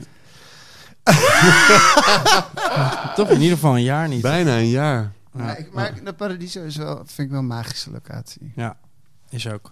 Absoluut. Maar, even maar de nog- backstage van de Melkweg waren wel altijd heel, heel Ook leuk, Zeker. ja. ja. Maar eh, om, om nog even terug te komen op Justin's, Justin's eh, stelling over die poppodia in Nederland. Die zijn toch eigenlijk allemaal... eh, ja, dat is met eh, Melkweg en met de paard ook. In, in de eerste Ja. keer dat je er binnenkomt, denk je... Oh ja, chill. Oh, hier kan niks kapot. ja. Relaxed. En Ja. de tweede Ja. keer dat je er binnenkomt, denk je... Hé, god, Er kan echt niks kan hier kapot. helemaal niks kapot. Nee. Het is gewoon... Het is iets met ziel. Het is iets... Ja, ik weet niet. Ik vind het moeilijk. Voor In- een concert... Inwisselbaarheid is het. Ja. eh. Maar, nee, ik heb er eigenlijk nooit echt zo over nagedacht. Maar nu je het zegt... Toch? Ze hebben allemaal zo'n eh, zo'n vloer. veel toch? Niet echt verend, maar wel een beetje. Maar Uit- omdat ik, wel. ik, doe, ik, ik doe natuurlijk niet overal feesten. En voor mij was dat het wel een tijdje gedaan. Ik eh, heb wel heel veel feesten gedaan in Amsterdam. En ik ben wel met bepaalde feesten zijn we wel het land doorgegaan. Maar ik merkte wel dat dat... Dat gaf me niet wat ik wou. En, en bij, bij een locatie als de Melkweg was het altijd wel eraan trekken. Terwijl ik... Ja, terwijl het gewoon... Het, het, het werkte wel, maar ik vond het toch niet helemaal... Het was het, was het gewoon niet voor mij. Niet helemaal. En dat was ook de tijd dat ik net naar Berlijn ging. Dus toen veranderde er ook een hoop voor mij in mijn hoofd. Dat ik dacht van, dit is niet meer hoe ik een feest voor me zie. Want het was gewoon, Berlijn was het nieuwe... Voor mij in ieder geval de, de, de, de vibe die je wou als feest. En wat was dat dan? Nou, dat was wel iets, iets verkrekter dan de Melkweg. Ja. Verkrekter, iets industrie, industriëler, iets, iets, iets anoniemer ook op een bepaalde manier. Mhm. Ehm, ja, ik vond Berlijn wel een inspiratie. Ja, maar is dat niet... Want als je naar Engeland was gegaan, was je ook anoniem. Misschien, misschien. Ja, dat is waar. Ik, maar toen, ik, ik vond, ik ben, ik ben toen, was ik volgens mij één keer of twee keer naar Engeland gegaan en ik vond het daar een beetje grijs. Ja. Ik vond het vrij grijs. En dat zou, nu zou ik dat niet meer zeggen, want ik heb ook Engeland nu op een, of eh, Londen in ieder geval op een andere manier ervaren. Maar ik vond toen beetje te veel grey area of zo. Maar ik denk als je zegt eh, eh, clubben in, in Berlijn, dat iedereen eh, gelijk weet wat je bedoelt ook wel. Nou, dat weet ik niet. Ik weet niet wie, wat, waar is Ja. geweest. Voor mij Ja. was het 2006 en ook niet alles vond ik vet. Voor mij was Waar ging je heen dan toen?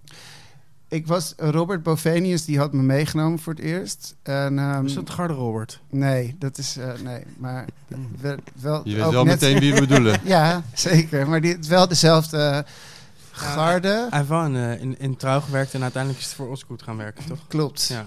En hij, maar hij, hij, hij werkte toen ook in de Sugar Factory en hij werkte toen ook voor, voor mij of met mij aan Vreemd. Hm. Eh, en ehm, hij, eh, wij gingen samen naar, eh, naar Berlijn en toen zijn we eerst naar Maria am Bahnhof geweest. En hij, hij liet me echt zien wat hij dan allemaal deed. Want hij, hij ging al naar Berlijn sinds de oude Osgood. Toen zijn we naar, eh, ja echt, ik, ik weet niet eens meer waar, maar in ieder geval Maria am Bahnhof, maar dat was echt heel saai, vond ik. En toen zijn we daar een keer, zijn we op vrijdag een keer naar de Panoramabar gegaan. En dat was eigenlijk de eerste keer dat ik dacht van, wow, wat is dit? Eh, maar hij zei, ja, je moet eigenlijk op zaterdag gaan, want dat is dan het vetste. Maar dat was wel de eerste keer dat er zeg maar, nou, nee, dat is niet waar. Maar dat was wel een van de momenten dat ik dacht van, oh ja, dus zo gaat het er hier aan toe. En toen die zaterdag zijn we gaan, daar, de Cassie en eh, wat, ik weet niet eens meer wie er allemaal daar, maar dat was voor mij echt, dat was voor mij echt een soort van oogopener. Van dat ik gewoon heel veel DJ's niet kende, dat, die, er, dat er dus echt heel veel vette DJ's waren waarvan ik de naam niet kende. Eh, en die in Berlijn waren. En op een plek waar het allemaal goed samenkwam met geluid wat vet was. Waar de tent die niet dicht hoefde. Ehm, ja, En goed georganiseerd en toch vies. was ja, goed, goed vies. Ja. Ja. Ja, maar, dus ik, maar voor anderen was dat bijvoorbeeld een Bar 25. Terwijl Bar 25, toen ik daarheen ging, toen ging ik daar in datzelfde jaar op, zondag heen. Maar er waren dan misschien drie of vier mensen die er nog soort van hingen. En, pas, en heel veel mensen kennen Bar 25 alleen maar van de verhalen of van het laatste jaar. Mm. Wel En- vet ook. Echt een toffe plek. Was het ook zeker. Was het ook zeker. Maar dat is was dus zeg maar niet. Het, en ook Club de Visionair, zoals mensen het nu kennen, was het ook niet. Ik kwam daar dan op een. Ik hoorde het wel van mensen dat dat een hele vette plek was. En er werd ook vet gedaan. Ricardo stond daar of een zip of weet ik veel wie er stonden. Maar er werd gewoon goede muziek gedaan. Maar er waren ook gewoon dagen dat je daar kwam. En dan zat je daar terwijl er niemand draaide. En er zat daar gewoon een, een gezin met, eh, met, met twee baby's eh, koffietje te drinken. Dus dat was voor mij dan wat ik dan meemaakte daar. Terwijl mensen nu misschien de Club de Visionair kennen van hoe het daar nu is. En ik vind het daar nu eigenlijk niet meer zo leuk. Ik zou daar nu niet voor mijn lol heen gaan met, eh, met 2000 man daar zitten aan de, aan de kade. Vind ik echt, ja, ik vind, Nee. ik vind het zelf niet zo. Maar toen, toen jij er naartoe ging, 2006... Toen Was het eigenlijk al vrij laat van de. Toch? Mm, Maar het was voor mij in ieder geval al een andere ervaring. En dat was voor mij wel de ervaring die ik miste in Amsterdam, voornamelijk. Dat was het eigenlijk. En toen ben je gaan wonen ook daar. Nee, Maar wel gewoon veel er naartoe. veel, veel er naartoe. En ik, Ja. ja, ik wou ook wel gewoon die mensen naar Amsterdam brengen. Mm. Het was eigenlijk net, toen wij begonnen met Vreemd, was eigenlijk ook net een beetje de tijd dat, eh, dat er in Amsterdam, voor mij was de chemistry een beetje voorbij. En dat voor chemistry draaide een Josh Wink of een eh, Mr. C of een Sneak of een Orlando Voorn of weet ik veel, Remy draaide daar vast. En alle Nederlandse, ja, wat grotere namen.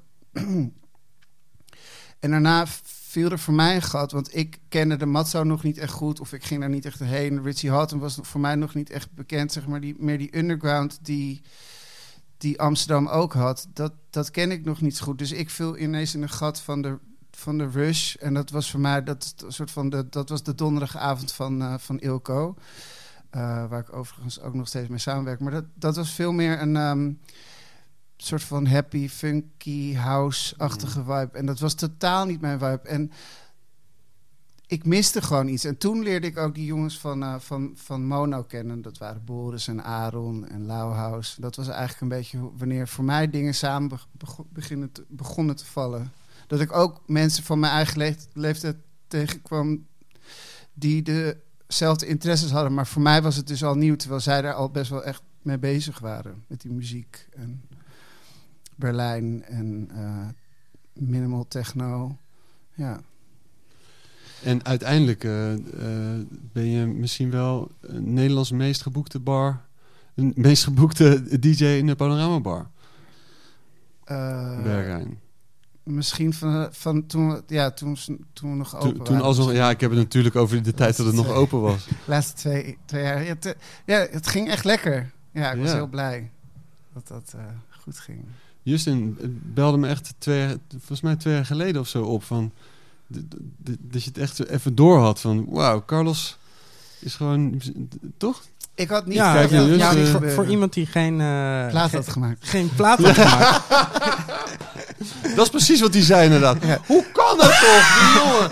Ik vind het Nee, ongelooflijk. Nee, nee, nee. Nee, maar het is, het is bijzonder toch? Want het- zo Ja. vaak gebeurt het niet. Vaak als er Nederlanders die kant op gaan, hebben ze een goede, goede plaat gemaakt. Of... Ja. Nee, maar het was gewoon, we waren echt trots. En, dan, en dan moet je het ook nog, eh, Ook nog goed doen. Ja, go- goed doen. En, want het is ook niet dan eh, reden voor hun om je per se terug te bl- blijven Nee. vragen, zeg maar. Nee, Ben je dan een hele sicke DJ? zo sick. nee, eh, mag ik je nog een leuk verhaal vertellen? Heel graag. Lang aan je lippen. Allemaal, ja. Ehm, ik weet helemaal niet of ik dit moet vertellen, maar ik ga het toch doen. Ehm, dus dat, ik, ik dacht eigenlijk dat ik daar nooit meer zou draaien. Want ik had daar in eh, t- eh, 2008 had ik daar voor het eerst gedraaid. Ehm, dat was ook meteen de laatste keer. Maar hoe ging dat dan? Eh, nou, ik eerste had, keer. ik, had, ehm, ik had Heiko MSO, die dus voor het eerst in de Panorama Bar daar was die vrijdag dat ik daar was met eh, Robert. die hoorde ik daar draaien. En ik zei van, wow, ik moet jou boeken voor Vreemd. Ik vond, ik vond hem heel vet. En hij draaide ook toen, eh, dat was eh, voor mij compleet nieuw ook, tenminste de plaat, was Fingerspitsgevoel van Ricardo. En dat was een plaat van 36 minuten. En wij, Robert en ik stonden allebei op de dansvloer echt van... Wat is dit, weet je? Het was echt een hoogtepuntmoment van... Wat gebeurt hier? En ehm, dus toen had ik hem geboekt. En ik had toen ook Heiko... Of nee, Einzelkind geboekt. En Heiko was dus eh, resident bij Panorama Bar. En Einzelkind was eh, eh, resident bij Robert Johnson. En ik had hun geboekt. En ik had zelf opgewarmd. Omdat ik ze graag zelf wou horen. En erbij wou. En ik warmde op. En dat was... Zij kwamen samen binnen. En was eigenlijk dat ze mij meteen vroeg van... Wil je misschien in de Panorama Bar draaien? En ik zei... "Eh, ja. ik kon het zelf niet eens geloven. En er was ook helemaal geen, er was ook helemaal geen opzet in het spel. Ik wou, ik wou hun gewoon boeken. Ik vond het vet. Ik was zelf nog niet eens in de Robert Johns geweest, maar ik, ik, ik denk dat Einzelkind toen een plaat had gemaakt die ik vet vond. En zij vond het vet wat ik deed. En Einzelkind vroeg meteen, wil je naar de Robert Johnson? Dus ik zei van, nou, dit, dit, sloeg, dit slo- het sloeg gewoon nergens op. dus uiteindelijk na een half jaar eh, soort van heen en weer mailen... was het geluk dat ik in die augustus 2008 daarheen ging... En toen, ik was super zenuwachtig. Ik, ik had iets van, oh my god, kan ik dit wel? En ehm, toen heb ik, ik weet ook nog dat ik toen eh, Nick Hupner, die, die deed toen vroeger, eh, shit, My My. Daar was die onderdeel van samen met, hoe heet hij ook weer? Oh, kut. Nou goed, maakt niet uit. Maar hij deed My My samen met iemand anders, een Engelsman. En zijn zus die beviel toen. Dus hij zei van, ja, wil jij dan misschien afsluiten? En ik zo, nee. nee, sorry, ik ga niet afsluiten. Ik heb, ik heb gerekend op, op opwarmset van vier uur. Ik, heb geen idee, wat moet ik doen dan? Dus terwijl als je het me nu zou vragen, zou het soort van... Toch een soort van Ja. eer, eer zijn van, oh, wauw, ja, graag, laat mij maar afsluiten. Maar ik had iets van, nee, echt niet. Dus, maar ik, ik had ook helemaal zonder, het was ook niet dat ik erbij nadacht. Ik zei, nee, sorry, dat ga, dat ga ik gewoon niet doen. Maar dit was, eh, want je draaide alleen maar vinyl ook. Eh, ja, en cd's. Ik had echt veel te veel muziek ook bij me. Dus het had wel gekund eigenlijk. het had wel gekund, maar ik had er gewoon de mindset niet voor. En ik, Ja. Ik ben nu ook beter, iets beter met, met de hoeveelheid platen die ik meeneem. Maar soms neem ik nog steeds te veel mee. Maar dat terzijde. Maar, dus ik ging draaien en nou ja, er, er was van alles. Dus ik ging veel drinken. Draaien ging goed en ik was klaar. En ik was meteen zo laafloos. En ik weet alleen maar dat ik dus wakker werd bij het raam. ehm, dat Nick Hupner aan het draaien was. En ik zo, huh? Ik weet nog wel dat er ook nog wel wat dingetjes tussendoor waren gebeurd. Maar ik weet dat mijn sterkste herinnering was dat ik gewoon wakker werd toen het al licht werd. Aan, zeg maar, aan het raam op een bankje. En dat ik eigenlijk meteen weer wat wou bestellen. en ze zei van, nee, sorry. Ik zei van, ja, maar ik heb net geslapen. Het is oké. Dus ja, dat was ook wel meteen... Dus ik weet niet of dat de, de reden was dat ik daarna niet meer gevraagd was. Ah, ik weet het ook niet. Ik weet het niet, maar... Maar er was verder ook niemand die ik kende of zo die zei van, oh ja, dat kan echt niet. Het was letterlijk gewoon, ik was er. Nou goed, ik weet niet, misschien dat ze ook wel een boekje bijhielden van deze DJ die is, is ik heb geen idee, maar dat, dat was zeg maar de laatste keer. Dus ik denk, ik dacht echt letterlijk. Daarna is het eigenlijk best wel slecht gegaan met mij. En daarna ging het heel langzaam ging het weer Wat goed. ging er slecht? Dat vertel ik zo. Oké. Maar ik dacht gewoon letterlijk van, ik ga, ik ga daar nooit meer draaien. Ik zal nooit meer gevraagd worden. Dus het, ja, het, was wel, het was voor mij wel echt ook echt van... Nou, bijna niet te geloven dat het weer een keer ging gebeuren. Dus Ja. ik was daar echt heel blij mee. Ja, maar he- heeft dat dan te maken met dat je eh, Is Burning bent gaan doen en ook wel... Ik denk wel dat dat een rol heeft gespeeld, Ja. zeker. En heb je vervolgens daar ook een soort van... Was het een reality check? Zo van, ja, de, moet wel een klein beetje... Nee, ik kwam echt vier jaar later. Ja, Ik kwam echt vier jaar later van, oh ja, misschien, misschien... Je liet net eh, al even vallen dat je... Toen ging het niet zo goed. Oh ja, ging Ja. niet zo goed, ja. Maar wat... En toen zei je, dat ga ik later vertellen, maar... Nee, het ging een hele tijd heel erg goed. En het was eigenlijk. Ik ben echt letterlijk al. Ik heb gewoon het moment dat ik zeg maar iets kon doen in het nachtleven, was het gewoon fly. En ik heb eigenlijk was ik nooit echt bezig met geld. Ik weet niet eens hoe ik de eerste vijf jaar van die periode ben doorgekomen. Want ik, ik, ik leefde echt van die paar tientjes die ik dan verdiende met stage manager hier en daar bij Ilco of eh, dat promotie. Maar als ik er nu over nadenk, van was dat ook niet heel veel geld. Ik, ik weet wel dat ik geen huur hoefde te betalen bij mijn vader en dat ik vaak als ik dan geen geld had wel bij hem kon eten of weet je wat. Ik knoopte alle eindjes uiteindelijk wel bij elkaar, maar ik was echt absoluut niet. ehm, ik had ik had letterlijk geen. Oh wacht, ja, ik had misschien wel wat bijbaantjes, maar niks waar ik veel geld mee verdiende of En zo. in ieder geval in die nacht geen financiële drijfveer. Het Nee, ging, was- echt, het ging echt gewoon om de muziek. en Nou, eh, er was, er was letterlijk. Ik was gewoon ook niet zo goed met geld. Ik bedoel, als ik Hmm. nu terugkijk naar de facturen die ik heb gestuurd, dan.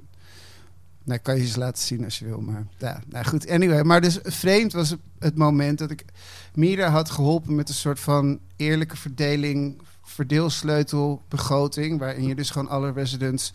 ehm, dat je begint bij laag. En als er dan genoeg omzet was, dan verdeelde je die potjes eerlijk. Dit vind ik trouwens nog steeds een, een, een, een top manier van een feest geven. Ja. Iedereen een basisfee. Als het echt een goede avond is, Ja. Ja, krijgt dan iedereen gewoon meer. meer. Maar als het een slechte avond is, dat kan vanwege sneeuw, Ja. eh, weet ik het, volle Ja, maan. Of lullig als er één iemand moet bloeden. Ja, Ja, het was- dan, het dan was- beter gewoon allemaal. Ja, het was eh, voor mij echt letterlijk hoe ik, hoe ik heb leren feestjes geven. Ook omdat ik gewoon zelf geen eigen kapitaal had. Of dat er iemand zei van nou, ik help je wel. Op die manier. Dat was voor mij de grootste, het, de grootste hulp die ik heb gekregen. Dat was wel echt omdat Mira zei van nou, dit is een beetje hoe het moet. En dat was voor mij de manier waarop ik heb leren... Nou ja, op dat moment dat ik dacht van oké, nou, zo gaan we het doen. En we- we werkten met best wel veel mensen bij Vreemd. Ehm, lang verhaal kort was dat het dus toen heel goed, goed ging voor iemand van 23, 24 verdiende ik echt best wel lekker, maar het ging zo lekker dat ik eigenlijk gewoon ehm, vergat, vergat dat er ook verantwoordelijkheid bij Mm. kwam en dat was gewoon mijn administratie en die was gewoon niet op orde. Ik dacht van ja, komt wel en ik had een lening afgesloten omdat ik namelijk een label wou beginnen, die ik met Steffi toen heb gedaan. En het waren allemaal dingen waarvan ik dacht, ja, dat ga ik gewoon even doen. En ik dacht van, ik wil gewoon wat meer risico's nemen. Ik ging, ik, ik, ik heb op een gegeven moment eh, teruggekeken naar wat ik in die periode heb gedaan, van 2004 of 2005 tot 2009. En dat waren drie- 300, 360 feesten in 4,5 jaar tijd. Ja, dus dat is met elke, elke donderdag. Eh, en, en dan al die feesten die ik dan hostings gewoon. Het ging echt helemaal nergens meer over.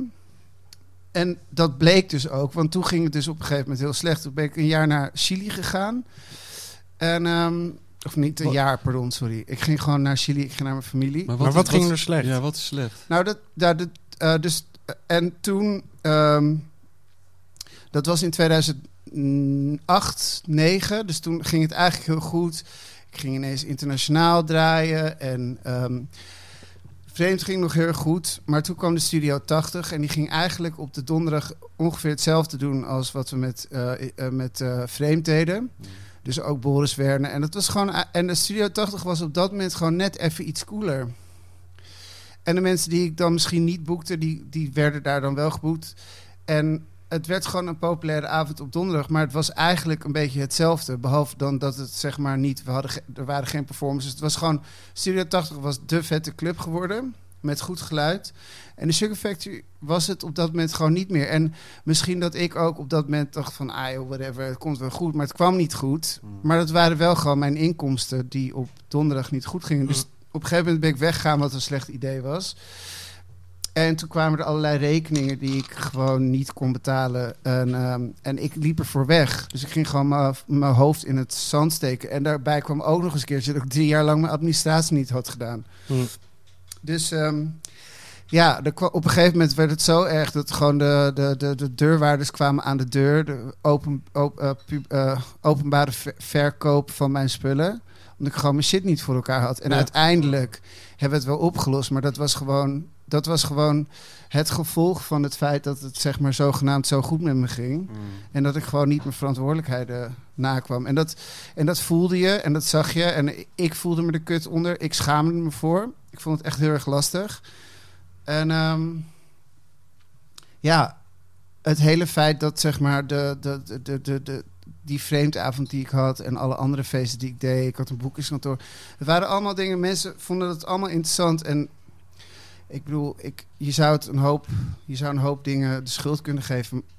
Ehm, en ik weet zeker dat, eh, dat ik daar een hele grote bijdrage aan heb gehad. Maar als je dus best wel een succesvol ding hebt gehad en op een gegeven moment ben je niet meer interessant, dan is het ook wel een beetje het gevolg dat mensen dan ook gewoon niet zoveel meer van je willen weten. Dus daar had ik best wel veel moeite mee. Hmm. Misschien had ik me dat, op dat moment was ik gewoon een draak. Ik, kon, ik had best wel nare dronk, omdat ik me gewoon slecht voelde. Dus het was een soort van visuele cirkel waar ik in kwam, wat gewoon heel, ja, ik bedoel, voor mij ervaarde ik dat als echt heel slecht. Het was gewoon, als ik er nu op terugdenk, dat ik denk dat ik wel echt in een burn-out heb gezeten en gewoon echt een soort van verlamming, omdat ik gewoon echt letterlijk niet wist hoe ik die situatie moest oplossen en gewoon echt veel schulden had. En ehm, met al het goede advies wat iedereen gaf van, weet je, ga dan de schuldsanering in. Ik, ik wou het gewoon niet. Ik wou er niet aan geloven, omdat dat betekende dat ik gewoon niks meer kon doen. En gelukkig had ik hele fijne vrienden, Marilina en Sandrine, die me daar echt doorheen hebben geholpen.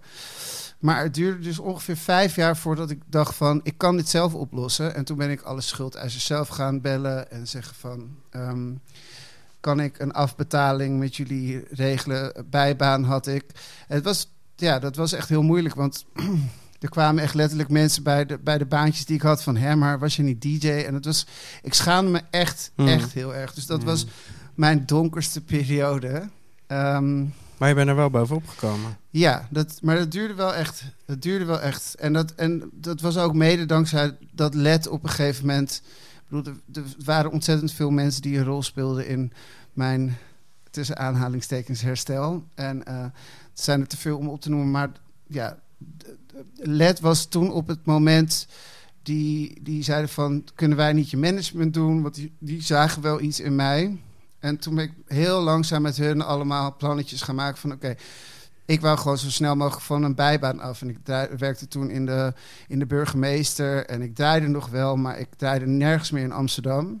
En ehm, ja, het gaat een beetje snel. Maar dit was wel ongeveer hoe het, hoe het is gaat in het kort. En je zei eerder nog dat je naar Chili... eh, Dat was ging. inderdaad zeg maar het moment dat eigenlijk alles net fout ging. Dat ik net die rekening niet meer kon betalen. En ik, ik woonde toen nog in het oude huis van Steffi. En ik kon gewoon.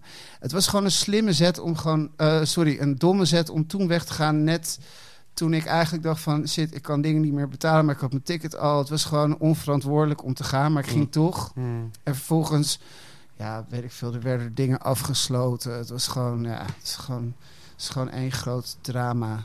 Ja. Als ik er nu op terugkijk. Ja, je had op zich de, de rust en, en de vakantie on- onwijs verdiend. Het was Nou, heel goed. de- ik ging was- dus niet op vakantie. Ik had dus zelf ook voor mezelf een toertje Vluchten. gepland. Oh. Ah. Ja, dat was ook een interessant verhaal. Dat is echt een heel lang Dus verhaal. het ging ook niet, niet uitrusten, maar ook nog eens een keer... Ik zat een tour te regelen met allemaal promotors uit Zuid-Amerika. En ik weet niet of jullie al eens eerder verhalen hebben gehoord van promotors of DJ's uit Zuid-Amerika. Maar Alleen maar heel soepel, Ja. kleine producties, alles op tijd. Eh, ik had geen, ik had geen pick-up. vluchten. Ik moest letterlijk gewoon mensen echt letterlijk stalken. Zodat ze die vluchten gingen boeken. Omdat ze dachten dat ik die zelf had geboekt. Nou, dat, dat was zeg maar het minst Kom, kom je niet lopen vanuit Argentinië? Ja, het, was echt, het was echt drama. En ter- terwijl dat allemaal aan de gang was, kon ik eigenlijk gewoon al mijn huur niet meer betalen. Misschien overdreven, maar het, het, het, het, het liep gewoon niet lekker. En toen kwam ik thuis en toen heb ik gewoon echt letterlijk gewoon alleen maar gedacht van... ehm, ik ga mijn kop in het zand steken. En alle verantwoordelijkheden die ik had, die kwam ik niet meer na. Als er nu iemand aan het luisteren is die misschien op de een of andere manier... ehm, of die nou niet lekker gaat of, of een schuld heeft... of op, op een andere manier verwikkeld is in een situatie die, die onprettig is. Ja. Wat, wat zou je als advies kunnen geven tegen... Nou, dat is wel grappig dat je het zegt, want ik zat me laatst te bedenken van wat zou ik nou iets willen bijdragen. En dan zou het wel taboe zijn. Het, als het zou, dan, wat ik zou willen bijdragen is het taboe willen doorbreken van dat je jezelf schaamt voor schulden. Mhm. Ehm, wat je het beste kan doen is sowieso zorgen dat je je post wel opent. Dat is stap 1. Mhm. Al je post opent en alle rekeningen naast elkaar zet en al die mensen opbelt en uitlegt dat je gewoon even wat tijd nodig hebt om je schulden, om, om uit te zoeken hoeveel je schuld is. En dan gewoon realistisch te kijken van wat kun je betalen. En, het, en ik heb echt in schuldsaneringstrajecten gezeten die, waarvan ze zeiden, "Ja, je moet een baan zoeken en je moet van alles. En uiteindelijk als heb ik het zelf gedaan, hebben zij het mij daar, ik bedoel, uiteindelijk ging het lichtje branden bij mij, omdat Mm. het- ik het zeg maar zo ver had laten komen dat zelfs zij mij niet meer konden helpen. Mm. En ehm, het beste is gewoon om met iedereen afspraken te maken en te zeggen van, nou, ook al is het 25 euro en ik weet niet wat voor schulden je hebt. Ten eerste zou ik geen geld lenen, dat is Mm. één. Daar zou ik niet mee beginnen. Schulden maken is ook niet nodig. Spaar er eerder voor, maar als het echt niet anders kan en je moet per se die lening hebben, zorg dan dat je weet waarvoor je het allemaal doet. En als je dan toch in de problemen komt en je kan het niet meer betalen voor wat voor reden dan ook, dan zorg dan in ieder geval dat je met iedereen contact houdt. Ook al, en ook als je het een maand niet kan betalen, dat is denk ik wel. En zorgen dat je gewoon vrienden hebt die, en waar je ook naar luistert, want dat heb ik ook een tijd niet gedaan. Het klinkt best wel logisch en simpel, maar toch is die eerste stap. Hoe, hoe, Het was schaamte. Ik schaamde me Ja. kapot. En ook omdat ik dus eigenlijk, het ging dus heel erg lekker. En het, he- het feit dat het dus niet meer lekker ging, was voor mij dat grote schaamte. En Ja. dat ik dan ook nog eens een keertje moest dealen met problemen waar, waar ik eigenlijk niet aan wou geloven. Dat was volgens mij het grootste probleem Hmm. voor mij. Maar ik ben er wel echt goed uitgekomen. Ben je nog aan het afbetalen of ben je wel Ik heb, nog wel, ik heb nog wel een schuld lopen, ja. En die betaal ik gewoon. Maar de rest heb ik allemaal zelf afgelost. En ik, ik ben ook wel... Ik bedoel, ik heb ook wat persoonlijke schulden gehad. En ik ben echt heel erg blij dat zij altijd coulant zijn geweest. Eh, maar het helpt wel als je dus meer... Dat je, als je niet te veel problemen hebt met persoonlijke mensen. Dus dat je niet allemaal vrienden eh, Ja. eh, iets terug moet betalen. En als dat wel zo is, dat je dan in ieder geval daar op, op een goede manier mee omgaat. Want dat is wel ja, dat, dat is volgens mij wel waar je ook echt stuk op kan gaan. En dat je ook je vriendschappen kwijtraakt daardoor. En ja, bij de belasting en de bank heb ik gewoon net iets minder. Vrienden. Ja. het klinkt misschien heel kut, maar dat, dat, dat maakt wel een hoop uit. Ja, ja, tuurlijk. Nou, ja het, het is lijp dat de Zit hier vodka in? Jäger zit erin. Dat, eh, weet je, als je een schuld hebt bij de belasting, dat die, die kunnen je ook zo diep ergens intrappen. Nou, maar dat, Ja. dat is dus het, het, het ergste is dus dat ze echt aan mijn deur zijn geweest. Dat ze echt een taxatie hebben gemaakt. En op dat moment had ik al duizend dun platen en best wel een dure setup. En ik had op dat moment ook kantoor, eh, eh, kantoren gehad met meerdere computers. Dus ze kwamen gewoon en ze zagen gewoon wat ik had. had. Maar als ik gewoon alle brieven had geopend, mm, dan was dat nooit gebeurd. Dan had ik gewoon gezegd van, hé, hey, ik kan het nu niet betalen. En ze zijn coulant als, Als, je, ja, als je maar gewoon... praat, ja. Nou, als je in ieder geval je brief, als je re- reageert. maar Maar het, het, het is echt een middel van hun om te zeggen van het is genoeg. En, Ja. maar het erg is dus dat je dan... En ik was toen... Ik was toen... Hoe oud ben ik nu? Wacht even, sorry. Toen was je 15. Te- Dit is elf jaar geleden en ik ben nu 38. Dus toen was ik dus 26, 27. Dat Ja. best wel jong voor iemand die zeg maar... Ik, ik maakte goed geld en toen ging ik van goed geld maken naar slecht geld maken. Of gewoon geen geld maken. Slecht geld maken. Slecht geld maken. Oh, dit, dit briefje, dit, Ja, dit is eh, heel- dit is een heel slecht briefje. Nee, het, ging, het ging gewoon helemaal mis en het is mijn eigen schuld. Wat al- als, want, je, want je zegt op een gegeven moment staat die belasting voor de deur en dat is echt een Dat was echt gênant. echt een reality en met check. de politie. Maar waarschijnlijk hebben we eer- eerder... Oh, met politie ook. ja, met ja, want als, als, de deur, als ik de deur niet had opengedaan, hadden ze waarschijnlijk de politie gevraagd de deur Je te deed de deur niet open, maar er was ook Ik was daar ook met de stagiair. Het was echt gênant. Ah. Ik voelde me echt Maar gewoon wat, wat had nou... in het want waarschijnlijk- gekrenkt van mijn ego die ik Ja, toen nog had. Nee, maar ja, het was echt heftig. maar want je... Ik kan me toch voorstellen dat er al eerder mensen hadden gezegd van... eh, ja, absoluut. ja. Maar heb ik gewoon niet naar geluisterd. Nee. Ik voel toch wel een, een, een rubriek voor, voor de Is Burning eh, magazine. Ja? Ja, Wat? nou gewoon waarin, waarin je iedere, iedere uit, uitgave eh, op, op, een, op een goede manier... Op de een of andere manier- Belastingtips Ja, met Carlos. ja. Ik zou- maak ik- je brieven. Dat zou, Belasting- ik zou dit meer op persoonlijke nota willen doen. Want ik denk dat, dat namelijk heel veel mensen weglopen van problemen. Ja, en dat sowieso. dit een van de problemen is die je kunt voorkomen. Ook in wat voor situatie dan ook zit. Hoe kut het ook met je gaat. Het is namelijk echt letterlijk... Het interesseert die mensen die dat geld willen. En dan heb ik het nu even over instanties en niet over je vrienden.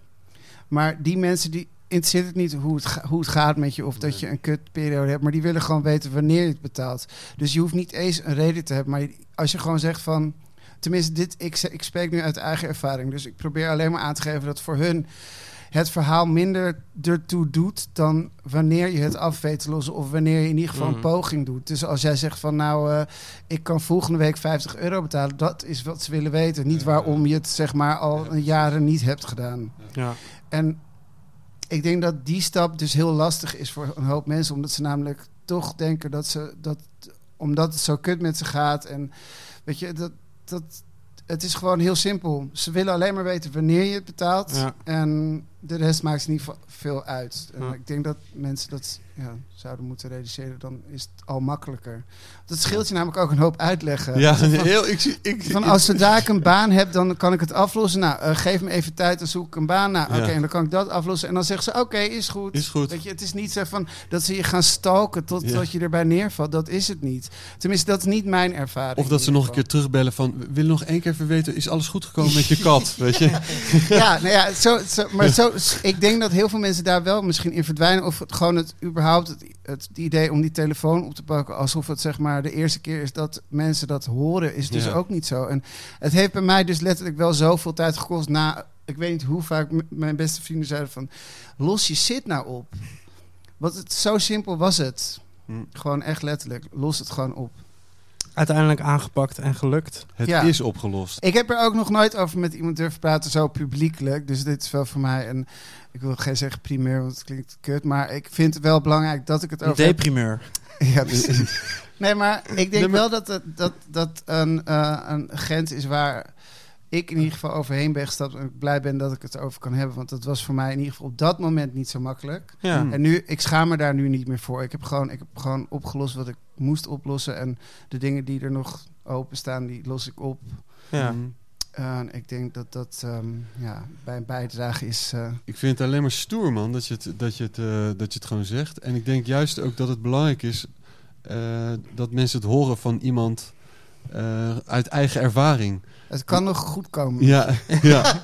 als je nu thuis zit en Ja. je hebt vier PlayStation 5 besteld. Ja, Nou ja, dus er zijn een hoop mensen die, eh, die kijken naar iemand die eh, ieder weekend staat te draaien. En Ja. denkt dat hij eh, overal met een helikopter naartoe gaat. En eh, toch? Ja, ja, thuis precies. geld, geld staat te verbranden als hij geen hout heeft voor de, voor de Ik woonde, ik, ik woonde jaren geleden in de Schilswijk in Van Dijkstraat. En onder mij woonde Clown Slimpy. En eh Clown Slimpy had een, eh, ook een, een bus met Clown Slimpy erop. En, eh, maar weinig, weinig kinderpartijtjes kan ik je vertellen. het was een vrij depressieve clown. oh. En die zat op een gegeven moment s s'avonds op domein. Zij niet Klaus? Clown. Zij clown? Ja. Een grappenmaker, Ja. een ballonnenvouwer. Ja, En eh, had ook een, een, een, een viezig bad in zijn tuin Nee, waar hij soms met ballonnen in ging zitten. Maar die zat op domeinen, weet je, dan kan je eh, dingen bestellen die, omdat bedrijven failliet zijn of zo. Oh, En, eh, oh dus, veilingen. ja, veilingen. veilingen. maar hij had niet helemaal echt gecheckt hoe het werkte. Dus ik zit met Donzige Dave en Thomas, Thomas K. op die eerste etage. hij klopt op de deur en helemaal in paniek. Had hij dus op elf auto's geboden. Nee, Daarvan had hij er tien gekregen. nee. En die moet je dan betalen en opla- ophalen. Allemaal oude BMW's volgens mij. Ik Ja. ken dit verhaal. En de helft bleek het niet te doen. Dus Oh. ook, dit zijn ook zo situaties Oh. eh, waar gewoon... Ja, dat is wel heftig. Ja, Ja, dat, ja, dat, dat, soort struisvogelpolitiek. fouten, dat soort fouten wil je niet maken. Nee, en, en- nou ja, trouwens. Nou, nee. Nou ja, struisvogelpolitiek Hij werkt ook, gewoon hij niet had gewoon heel veel, hij had allemaal hele veel Hij is auto's uiteindelijk- kunnen hebben. Ja, hij is ook multimiljonair van geworden hoor, Oh, moet ook gezegd niet. worden. Je Hij- nou? Ja, nee, helemaal niet. Nee, nee het was echt heel pittig. Het, eh, uiteindelijk eh, kroop je uit het dal. En eh, was het toen tegelijkertijd ook je, dat je weer meer ging draaien? En, Nou, het, duurde- het ging wel, ging wel. Het was het hele herstel was wel ook het soort van. Ik begon eigenlijk met mijn eigen feestjes toen en langzaam het werken afbouwen.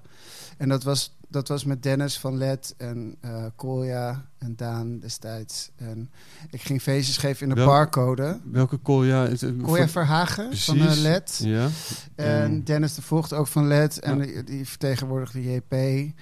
En ehm, ja, die, die, die, die gingen gewoon met mij praten. En alleen al door te praten wat ik eigenlijk wou en wat ik niet meer wou, zette dat een beetje de, de toon van waar ik heen wou. En, Wat wilde je niet en wat wilde je wel? Nou, ik wou, ik wou stoppen met werken in, eh, in de burgermeester. Mhm. En, ehm, Deed je bakken of eh ik, serveren? deed- ik was eh, assistent filiaalmanager. Oké. Maar dan, als je dat wil worden, dan moet je dus alles kunnen.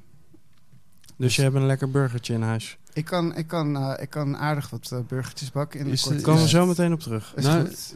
Ja, nu gewoon gelijk. Ja, is goed. Is, is, dat dan ook wat je voor mensen... is het je signature dish? Nee, absoluut niet. Oh. nee, Oh. want ik, nee, ik kon ze alleen maar ehm, draaien en eh, hakken. Alleen draaien en hakken. bouwen. En wat kook je dan? Draaien, hakken, bouwen. Carlos de mise en place werd gedaan in de, in de productiekeuken. Carlos Valdes, draaien, maar ik moest wel hakken, de bouwen. bestel- bestellingen doen. En, eh, Eerst zorgen gaat hij dat, eh, draaien, mensen wel gewoon Dan gaat hij hun hakken. handen wassen voordat ze en dan de gaat vis, hij bouwen. de visburger gingen eh, draaien. Net, net, net nadat ze de lam hadden gedraaid. Draaien, Een nieuw hakken, handschoentje aan. Draaien, hakken, bouwen. En zorgen dat je wel Draaien, genoeg, hakken, eh, dat bouwen. je schoon werkt. Maar kan je, En een beetje, snel kan je voornamelijk. een beetje koken? Ik kan wel een beetje koken. Wat is je signature dish?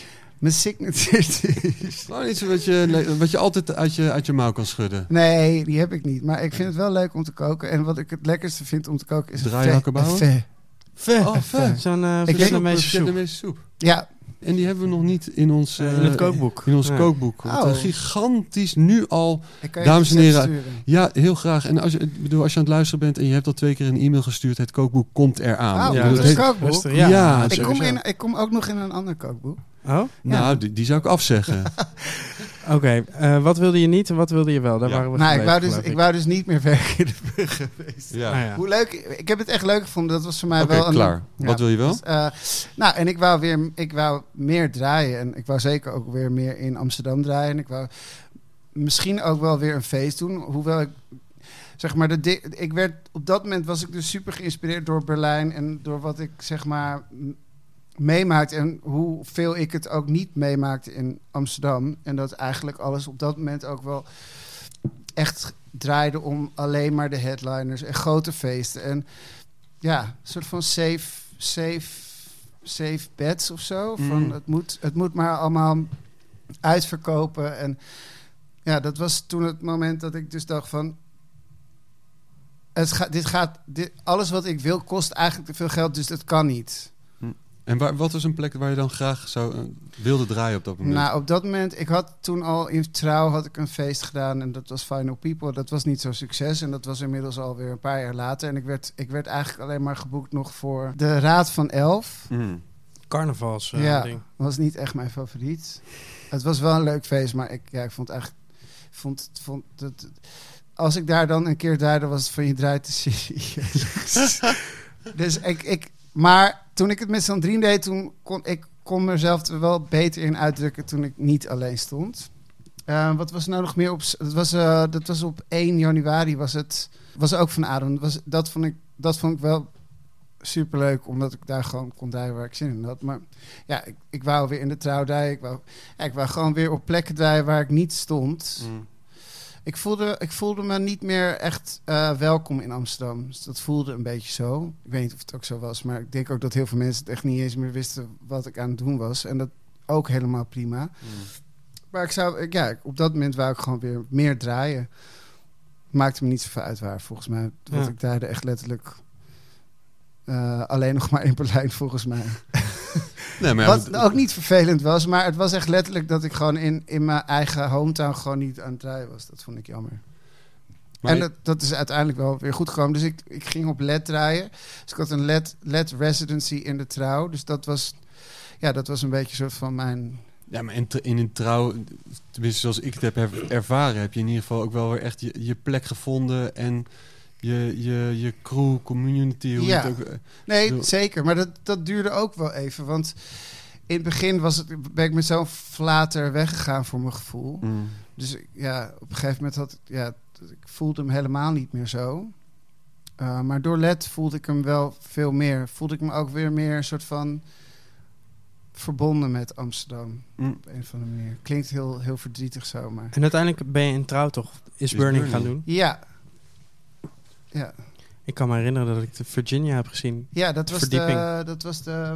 niet, volgens mij deze de eerste editie. Dus ik was er gewoon bij de eerste bij, hè, Ja, was, Carlos. was je er? Was het, je heeft er? dus niet, ja, het heeft niet aan mij gelegen. Het was wel het laatste jaar ook. Maar. Het laatste jaar daar? Het was het laatste jaar dat Ja. we met Is Burning zijn Ah, begonnen. ja. Ik vond het heel vet, Het waren- ja, dat was wel ook met Led, die deed boven. Ja, Dus ehm, het was omdat Sandrine eigenlijk, die wou heel graag weer een gay avond doen. En dat wou ze graag met mij doen. En ik zei, let's go. En toen hebben we, maar dat was eigenlijk al in 2013 dat we ermee begonnen met over praten. Maar het duurde dus zo lang voordat we er uiteindelijk dus die avond gingen doen. En dat was meteen ook het laatste jaar. En we hadden ook wel echt meteen de beste weekenden. ja. Voor de mensen die eh, eh, misschien zoiets hebben van... ja, waarom... Waar, iedereen is toch altijd welkom. Waarom moet het nou spe- specifiek een, een queer of een gay night zijn? Mm, nou, ehm, je refereert toch niet aan wat ik net zei, van dat ik Nee, nee. mezelf niet Nee, nee, nee, voelde? nee, nee, zeker niet, maar want- meer- Want dat is namelijk echt een ander verhaal. Maar wat betreft queer, er was op dat moment en eh, zolang als dat ik Sandrine ken en dat ik uitga zelf in Amsterdam. Toen ik begon met uitgaan in Amsterdam, toen was sowieso voelde ik me meteen thuis, omdat ik dus voelde dat ik geaccepteerd werd. Maar er, was niet een specifieke avond voor gays waar, waar ik graag heen wou. Misschien dat ik me de, dat ik dat ja, er zitten zoveel lagen aan deze vraag, maar op dat moment had ik misschien dat ik te veel moeite had met een soort van acceptatie van mezelf dat ik per se die avonden opzocht. Maar tegelijkertijd ook dat ik het of te, te veel mannen vond of dat het te veel vrouwen. Het was niet zeg maar. Ik En de muziek, toch? Gewoon. eh, voor- voornamelijk de muziek. Ik ging wel altijd naar de trut, maar daar vond ik de muziek ook niet altijd fantastisch in het begin. En ik voelde me eigenlijk nooit echt ergens dat ik, zeg maar, dat, dat ja, die vibe. En zeker toen ik voor het eerst naar Berlijn ging, dat ik zeg maar dacht van, dit is wel echt wat Amsterdam ontbreekt. Voor een, voor een stad zoals Amsterdam, die, die ooit zeg maar gay capital was van Europa of de wereld, weet ik veel. Dat, dat, dat dat er niet was, dat vond ik nou, best wel gek. En zeker als je dan zeg maar mensen hebt die dus zeg maar zoals Sandrine en ik die gewoon echt van die muziek houden, dat we dachten van, maar hoe kan dat dan? En er Hmm. waren natuurlijk wel wat dingen, maar er wa- was gewoon niet genoeg. Ehm, dus om op je vraag terug te komen, iedereen is inderdaad welkom, maar het was echt letterlijk dat er gewoon voor ons vond ik op dat moment niet iets was waar ik, waar ik dacht van dit is waar ik me in kan vinden en waar ik graag dan heen wil en Hmm. uit wil gaan op een manier dat het zeg maar professionele club vibe met goed geluid en goede programmering en waar mensen ook voor komen en daar de hele nacht op willen dansen. Het was altijd een onderdeel van Hmm. iets of eh, of het was dan op een plek waar de muziek, eh, het geluid dan weer net niet goed was. Of ja. Nou, volgens mij is iets... Was dat een antwoord op je ja, vraag? ja, zeker wel. en ik denk ook dat iets organiseren vanuit de, de overtuiging dat je, dat je iets wil creëren waar je zelf naartoe wil gaan. Dat was eigenlijk het. Ja. Dat was eigenlijk. eh, ja, dat was het wel meer. Ja, volgens mij is dat oneindig belangrijk. Dat mensen, Het, was er, het was er echt op dat moment, was het er denk ik niet, niet genoeg. En Hm. ze- zeker niet in Amsterdam voor een stad als Amsterdam. En daarom hebben we, daarom, ja. Er, zijn, waren wel ook andere gayavonden in de, in de trouw waar ik met plezier kwam. Maar die zijn op een gegeven moment gestopt. Dus er was op dat moment, ja, ik deed iets met loepen. En toen ben ik, eh, toen vroeg Sandrine me, en ja, toen moest ik toch een keuze maken van, oké, ik kon het niet alle twee doen. Mm. Nou, en vol- volgens mij, eh, eh, als ik erop in mag haken, is het, is het, vind ik het nog steeds onvoorstelbaar dat er mensen, dat mensen het aanstootgevend vinden dat eh, andere mensen op een andere manier eh, hun leven willen leiden. En juist, juist dit soort feesten zijn essentieel Ja. om elkaar op de dansvloer te vinden en, eh, en elkaar te accepteren en ook aan te geven als club of als organisatoren. ja. Het- Het, het heeft wel, ja, ik weet niet of wij nou echt iets hebben losgemaakt, maar het, het, de vraag was in ieder geval wel zodanig groot dat er veel meer mensen ook meer mee zijn gaan doen. Ja, nu, tenminste voor, totdat die corona kwam, heb ik het idee dat er wel meer was dan ooit, toch? Zeker. Ja. Ja. Maar en is Burning voor, voor mij in ieder geval qua artwork en muziek en line-up eh, zeker queer-minded, maar tegelijkertijd eh, gewoon kwalitatief eh, g- goede en toffe avonden. ja. En, eh, en dat is de, ehm, ja, we kunnen doen alsof dat iets heel makkelijks is of heel voor de hand liggends. Maar dat is gewoon niet zo. En eh, dus, Ja, dat is het Dus dus, wel, maar het heeft dus te maken met het feit dat zeg maar, dat is een beetje, mm, nou misschien is het overdreven. eh, Probeer maar nee, even. zeg Nee, het. Gooi het het zeg maar, heel veel mensen kunnen zeggen van, van ja, maar dat kan ik ook. En dat is het echt letterlijk van dat kan ik ook. Alleen het was gewoon dat niemand het op dat moment deed. Of niet genoeg mensen. En dat het dus ook op zo'n manier werd gebracht. Dat meerdere mensen daar dan ook van, van gingen genieten. Maar het had letterlijk iemand anders kunnen zijn die het had gedaan. Maar het was gewoon, zeg maar, dat gat opvullen. En ik, ik denk wel een beetje Als, dat... als niemand het doet, dan, dan is dat is wel een teken dat het niet makkelijk is. Hè? Mag ik dus, Nou, sorry. ik denk En- dus wel dat het zo makkelijk is. Of, of misschien werd het, was het makkelijker voor Sandrine en mij, omdat we al zo lang meedraaiden. En Mhm. ook omdat we veel mensen toen eh, kenden, maar ook omdat we ook al in die. Ik bedoel, het was niet een. Het was, ik, heb, ik had letterlijk al zes andere feesten gedaan. Zoals ik net al zei, iets van 360 feesten gedaan in vier jaar tijd. Dus het was ook niet iets. kwam ook niet inderdaad uit de lucht vallen. Maar het had letterlijk, iedereen had het kunnen bedenken, zeg maar. Of het zo gelukt was, was weer een tweede.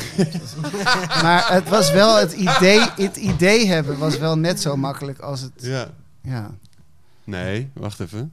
Het idee is, Ja, maar dat is ook met kunst, toch? Het idee Ja, hebben dat- is niet... Iedereen kan een banaan tegen de... ja dat wou ik dus Het, zeggen. maar het, het- idee nee, is, het ver. idee is niet net zo makkelijk als het uitvoeren. Ja, maar je moet het en- doen. Iemand moet het gewoon doen. Ja, en het Ja, uitvoeren maar dat is toch. Ja, oké. Ik kan kan maar zeggen, het is je kan makkelijk. toch fouten. Ik bedoel, ik weet. De, Je hebt toch helemaal geen fouten gemaakt? nou, Of wacht even, was er... Oh, Oh, ja. laten we daar nog even één keer bij stilstaan. Even terug, ja. Vijf jaar. Ja.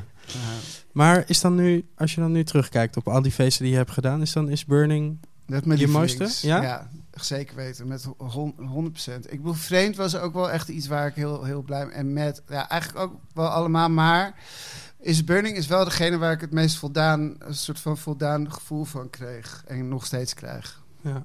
Was wel, omdat het ook echt iets betekende voor mij en voor iets wat ik echt miste. En dat waren bij veel van de andere dingen die ik deed ook. Maar ja, dit. Ja, hier, werk ik gewoon, hier word ik nog steeds het gelukkigst van. Mooi. Ja, zeker. Ja man, Is Burning is ook voor mijn gevoel in ieder geval ook groter geworden dan jullie zelf. Gewoon, het is echt eh, ja, te gek. ja, eens. Misschien dat je een eh, tijdschrift zou moeten... Ja, Maar dan wel één, zeg maar, dat je niet alleen kan bladeren in de ja, pdf. ja. Nee, maar tweede heb Iets, iets bewegends? 2.0. Ja, Ja. ja, Oh, bestaat al? Oh. Ja. ja. En ehm, we, we hadden het al even eventjes kort over, eh, over je bar. Je bent ook an- andere Oh, ja. dingen aan het doen nu. Zeker. Ja, en Is Burning door heel Nederland. Dus ook Ja. allemaal, Ja, inderdaad. Ja. dat Toen trouw dicht ging, ben je gewoon gaan reizen.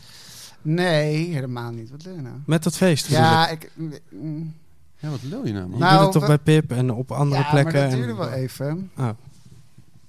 Ja, we deden eerst... Ja, nou ja, goed. Ja. Trouw ging dicht, krukjes. eh, Krukjes, schilden, toen ging die ook dicht. Het is, wel- kleeft wel een beetje aan jullie. Overal waar jullie wat doen, eh, is burning. hè? gaat die tent, gaat die tent in de dicht. fik. Ja. Maar goed, trouw ging dicht, Ja, krukjes trouw ging ging dicht. En toen had je geen vaste plek meer, of wel? Nee, nou... De vraag was of we überhaupt doorgingen. Mhm. Eh, en ik vond van wel. En Sandrine die vond dat iets lastiger. En toen heb ik gezegd van... Ga bij Krukjes Gilde kijken.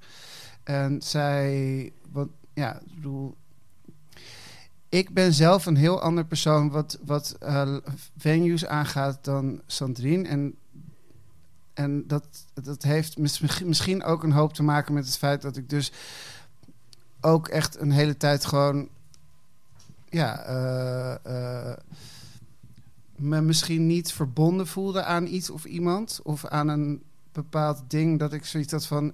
Ik wil helemaal niet die emotie hebben bij een plek. En Sandrini had, heeft daar gewoon vijf jaar lang residency gehad. Of vier jaar, ik weet niet. Die had een van de beste avonden daar in de trouw. En die had ik niet. Dus mijn, die emotionele waarde voor mij, voor de trouw... Het feit dat de trouw dichtging, was voor mij gewoon iets minder een emotioneel ding omdat ik gewoon dacht van, we doen hier nu een feest. Maar als het klaar is, dan doen we weer een andere locatie. Dus gewoon net een iets simpelere gedachte erover. Mm, en de Kriekjeschilder was voor mij een hele vette plek. En ehm, ehm, voor mij was die stap dus iets minder groot. En voor Sandrine vond, vond het dat wel belangrijker dan ik. Dus toen is ze gaan kijken en ze vond het wel heel vet. Dus ik ben daarom ben ik ook heel blij dat we het hebben gedaan. Eh, maar het had ook net zo goed niet kunnen gebeuren. Bedoel, eh, maar gelukkig is het wel gebeurd. En dat ging al best wel vrij snel. En dat hebben we toen twee jaar gedaan, ongeveer om de drie maanden of zo. En toen, eh, ja, Ik heb wel eens gehoord dat eh, in de school, er was natuurlijk, eh, of is, een darkroom. Oh ja. En dat die alleen maar open was als jij draaide. Ehm, ja, Is dat waar? dat had niks met mij te maken, maar had wel te maken met het feit dat, feit dat we gayfeesten, tenminste dat, dat Luc en ik wel een soort van begonnen met een soort van aanstal te maken naar gay-achtige feesten in de school. Luc Zeg maar, die-? Ja, Hm. die meer gericht waren op gays. En daarna, daarna heb ik dat heb ik een jaartje gedaan en daarna was het minder. En toen zijn ze er wel mee doorgegaan, ja. Maar, eh, Maar dat was in het begin was het inderdaad wel dat ik er toen ook stond. Ja. Maar hoe kon je daar zien of het nou een gayfeest was of niet? Want er werd nooit een eh, soort van naam gegeven aan een avond, toch? Omdat we toen het eerst... Zo, de eerste keer dat we soort van tussen aanhalingstekens kleur gingen bekennen... was dus het eerste jaar dat ze open gingen. En dat was toen met Europride. Mm. En toen hebben we toen drie dagen lang tijdens Europride hebben we een soort van de, de, de, de, ja, de programmering heb ik toen met Luc gedaan. Ja. En dat was dan, ja, dat was gewoon overduidelijk dat het wel, dat was wel echt, zo werd het, ja, ik weet niet of het zo gecommuniceerd werd, maar dat was wel de insteek. En daar hadden we natuurlijk ook een Nicole die daar ontzettend grote bijdrage aan- aan had. En de, iedereen van het personeel die daaraan bijdroeg en de line-up. En ja, ja de, op een gegeven moment dan gaan mensen gewoon praten. Weet je, het, is niet zo, het is niet zo ingewikkeld. In Amsterdam is ook best wel klein. Mm. Mhm. Eén- Lekker sfeertje wel, hè? Zeker. Ja. Ik weet nog, Jus, wa- wa- waren we niet samen in Bergen? Maar ik weet niet, het was niet, het was niet alleen maar omdat ik daar, daar was gewoon echt meer van het gayfeest. Dat was wel, wel- Iedereen heeft je het moet gewoon ja zeggen als iedereen zegt, want Ja. iedereen, Ja, voor iedereen de rest zei zegt het iedereen het wel, namelijk. Ja, Oh mijn god. ja. Carlos, staat- shit, die, die, die- Ik krijg weer zweet af. Ja. Hey, Darkroom is dicht. Is Carlos er niet? Ja, School is nu ook dicht. ja. de school is nu ook dicht. Is burning. Wa- waren we niet eh, in, in eh, Berlijn samen dat jij met die flyer uit de berg aankwam? Dat we pas na een dag... Zagen dat het piemels waren. Ja. Ja. Ja, Hè? ja, ja, Wat? ja, ja. En de- Justin had een flyer gewoon bij zich. Oh, echt een We zaten de hele tijd naar die flyer Allemaal, te allemaal bloemen en eh, gewoon een hele leuke vorm. Ze steeds beter kijken. Ja, na een paar dagen kwamen Ja. ze dat het alleen maar piemels waren en helemaal geen bloemen. Ja. Zo zie je maar dat een natuurlijke, natuurlijke vrucht uiteindelijk ook gewoon eh, een prachtige vorm is. Oh, wil je echt een goed verhaal ja, ik Ja. echt een goed verhaal. Oké. Dit verhaal heb ik wel zo vaak verteld. En dit is de laatste keer dat ik het hem ooit ga vertellen. Kijk, nu, dit is nu. Dit is de laatste keer dat ik hem ooit ga vertellen. Omdat mensen hem echt tot in de treurnis op elke after wel honderdduizend keer hebben moeten horen. Mhm. Dus dit is het beste verhaal wat ik in mijn repertoire heb. Dus ik moet wat nieuwe verhalen bedenken.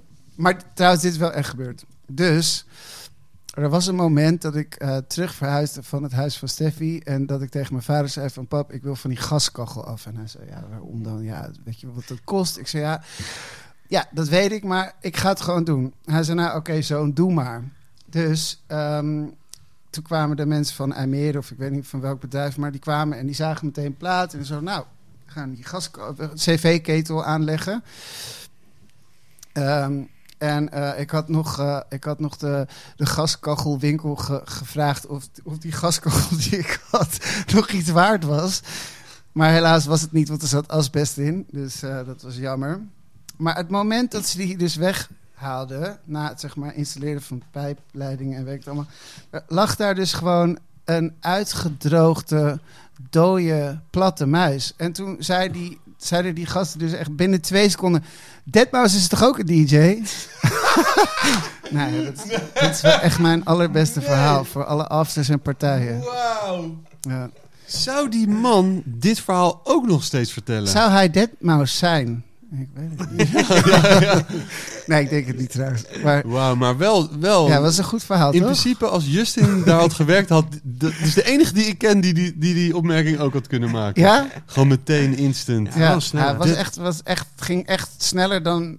Sneller En wat dan- zei je?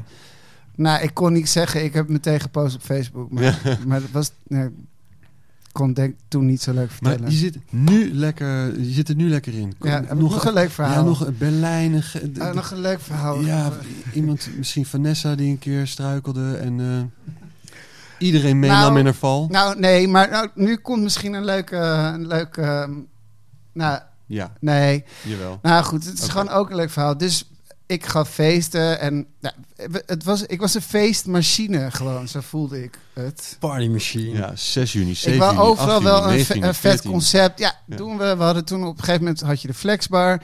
En toen gingen we vrijdag deden we. Dat was dan de, de vrijdag.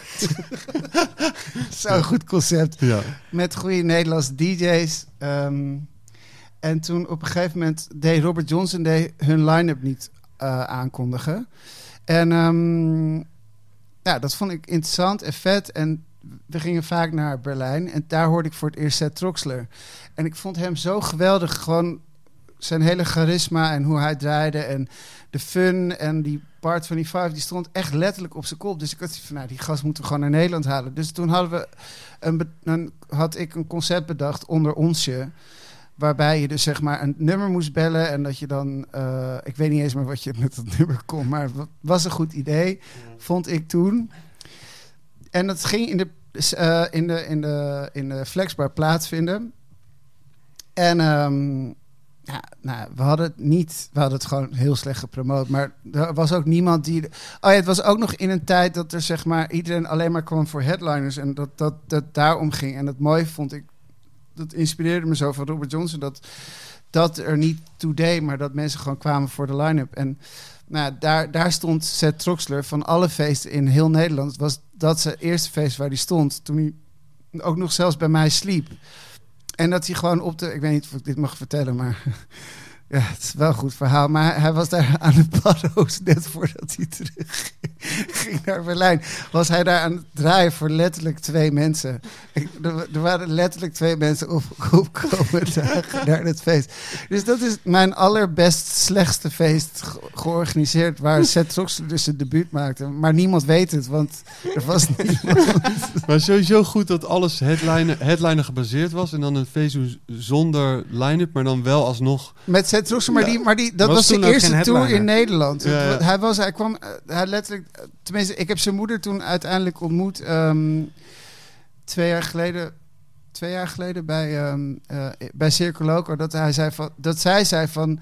Dankjewel dat je mijn zoon, eh, voor mijn zoon hebt gezorgd bij, tijdens de eerste tour. Ik had echt letterlijk geen idee. Maar nou, ik vond het wel een mooi verhaal. Nou, waarschijnlijk vertelt hij dit verhaal dus ook nog steeds. Nee, dat weet ik niet. Nou ja, als zijn moeder het weet. Ik, ik heb het in ieder geval tegen iedereen die het maar wou horen, heb ik het wel verteld. Van, ja, maar ik was de eerste die Seth Troxler had geboekt. Ja, en ook de eerste die aanboekte. Kennelijk, ja. Dit Want- moeten we even uit de Ja, lucht... zeker. eh, Oh ja, ja, nou ja, goed, ja. Ik weet niet waarom, maar het was ook wel dat... Volgens mij was het Christian die alleen stond. Dus misschien is dat daar waar het misverstand on- Ja. ontstaan is. Maar hij is- heeft voor het eerst in Nederland gespeeld op een Sugar Factory donderdagavond. En dat was voordat eh, eh, Olaf hem in de elf had. Nou goed, dan is dat gewoon daar, eventjes, ja, eventjes recht. Sorry. Olaf. Nou, ik, ja, trouwens, ik moet er eigenlijk nog wel even op naslaan. Maar ik nou, ik denk het Vanessa, bij- die Vanessa pak, pakt nu het gro- de grote multimap erbij en die knikt ja. Vanessa. Vanessa zei al eerder dat ze een lijstje had gemaakt Ja, klopt, met eh, ja. allerlei... En ik bedoel, Vanessa... ik, ik geloof kan, eh, mezelf. eh, misschien, nou, het zou kunnen dat hij misschien nog ergens op een heel onbekend feest het Nou, ik vind, ik vind toch, je kan veel van Vanessa zeggen. Schimmig, onhandig, lange vingers, eh, ja, grote tenten, veel dieren. Maar als het gaat over feiten, dan is het toch wel on point, vind ik altijd hoor. De floor filler. Ja. Maar goed, mijn bar dus. Ja, je Ja. bar. Ja. Godverdomme. Jezus, Pamela. Is het Pamela of Pamela? Dat maakt me niet uit. Mm. Maar ik denk Ik dat, dat Lola zeggen. en Sam zouden zeggen van nee, het is Pam, Pamela. Ja, Ja. ik ook. Ik zou ook Pamela zeggen. Pamela, toch? Nee. Ik vind dat het... eh, eh, Iedereen hetzelfde. Iedereen als- wacht. Vertel, hoe, hoe, hoe, kwam het, hoe kwam het eerste idee? eh? Nou, het kwam. Het, ehm, ja, het is eigenlijk best wel snel gegaan. Het is nu. twe- ja, het, het was in negen- 2009, 1999. het was in 1984. Wel, die jaartallen, Ja, die, ja, die ja. jaartallen heeft hij wel scherp. de Ja, hele ja, tijd. absoluut. Nee, ehm, ik, weet, ik weet eigenlijk niet eens waar mijn behoefte eraan kwam. Maar ik vond wel altijd dat in Amsterdam weinig gaybarren waren waar ik, waar ik ook graag heen ging. En dat had ook voornamelijk met de muziek te maken. Dat ik gewoon echt vond dat de meeste gaybarren vrij commerciële muziek duiden. Of het, ja, of het was te veel gespitst op alleen vrouwen of alleen mannen. Of het was een seks, eh, soort van disco, weet je wel, meer de spijkerachtig. Gewoon, er was weinig voor een stad als Amsterdam, waar, wat je bijvoorbeeld in Londen of in, eh, in Berlijn zou zien. En op een gegeven moment, ehm, ik kende Lola al wat langer. En wij zijn toen gaan praten en zij was toen de barmanager van Radio Radio. En ja, we, lagen echt op een lijn wat, wat betreft dat er iets miste in Amsterdam. En zij wou heel graag wat openen. En zij, zei- zij zei van, nou, ik heb eigenlijk al een idee en een concept. Dus toen zei ik van, nou, laten we een keer gaan praten. Want ik ben wel geïnteresseerd om hier aan mee te doen. Want ik vind gewoon echt dat, dat, dat, dat de hoogste tijd is ervoor om iets te doen in Amsterdam. En ehm, na het gesprek zei ik, nou, ik weet trouwens niet of dat gesprek daarvoor of daarna heeft geplonst. Maar toen Maakt ons helemaal niet uit. voorgesteld aan, eh, aan Ernst en Jochem. En Sam, Sam was er toen al bij? Of die kwam nee, later? die kwam, dat kwam eigenlijk pas later. Die, Dus ik had gezegd van, nou, Ernst en Jochem, die, die, zijn, die zijn veel met locaties bezig. En Ernst Van de Jochem, school en de struik. van de school, Ja, onder andere. En van Struik, maar ook van Klaproos en ook Wij, wij van geven, Struis. wij geven en- iedere keer een beetje achtergrond, omdat het wordt nog wel eens gezegd dat we veel namen noemen die wij dan misschien allebei kennen, maar misschien Ja. de luisteraar niet. Dus vandaar. Ja, oh nee, oké, nou goed. Ja.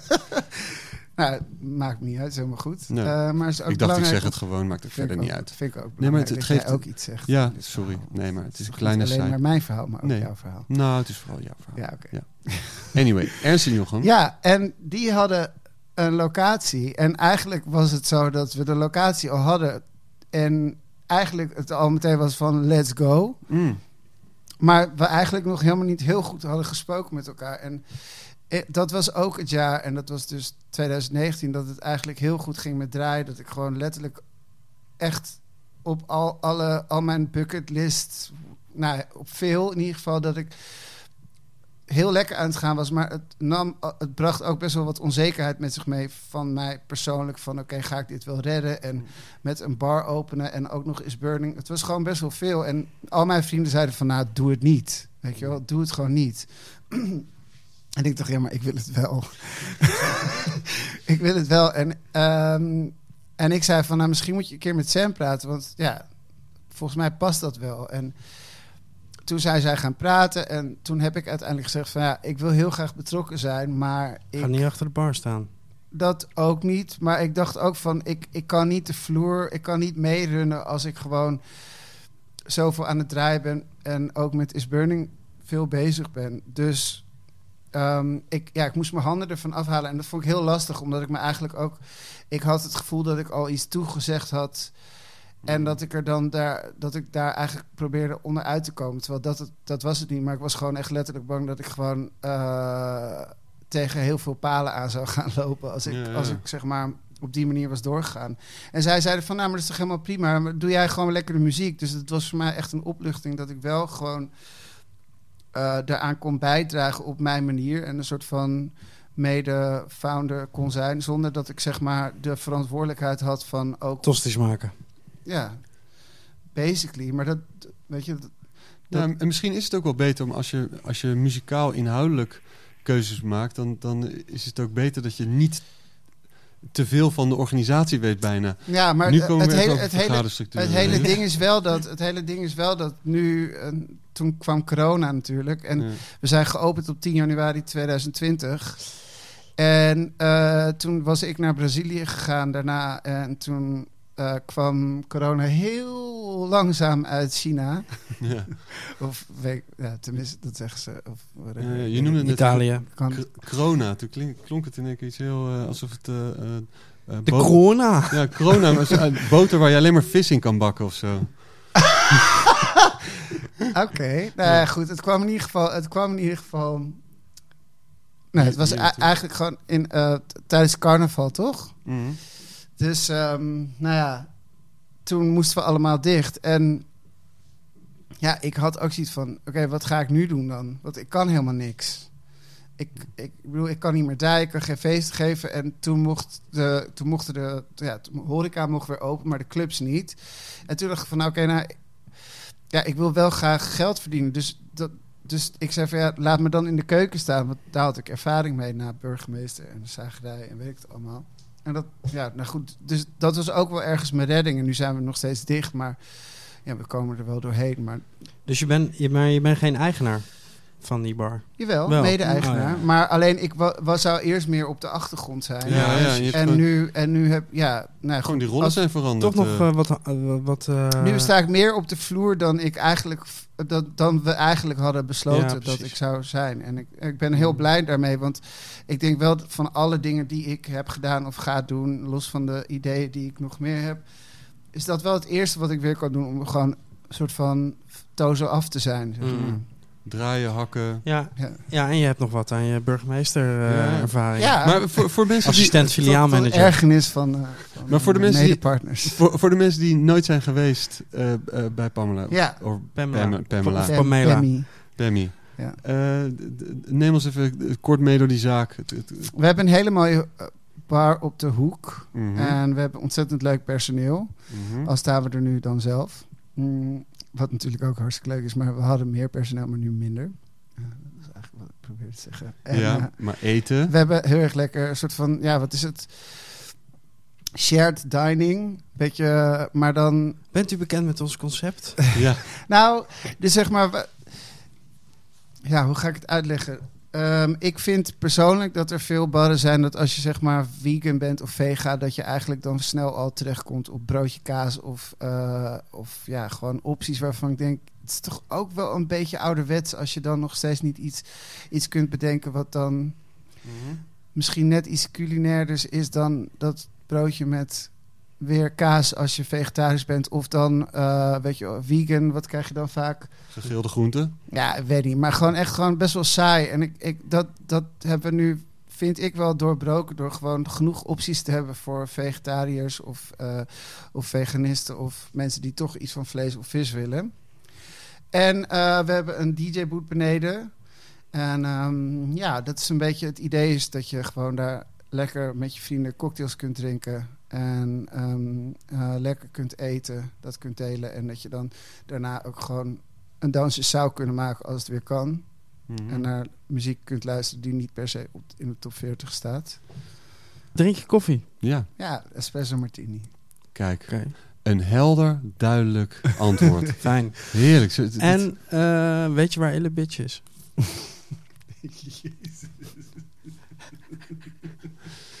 ja, nee, ik, Weet het, ik weet het niet. Nou, is, ja, we hebben het wel geprobeerd. Het is gewoon een antwoord. Probeer te trouwens, ik weet het wel. Ja, Hij wil niet gevonden worden.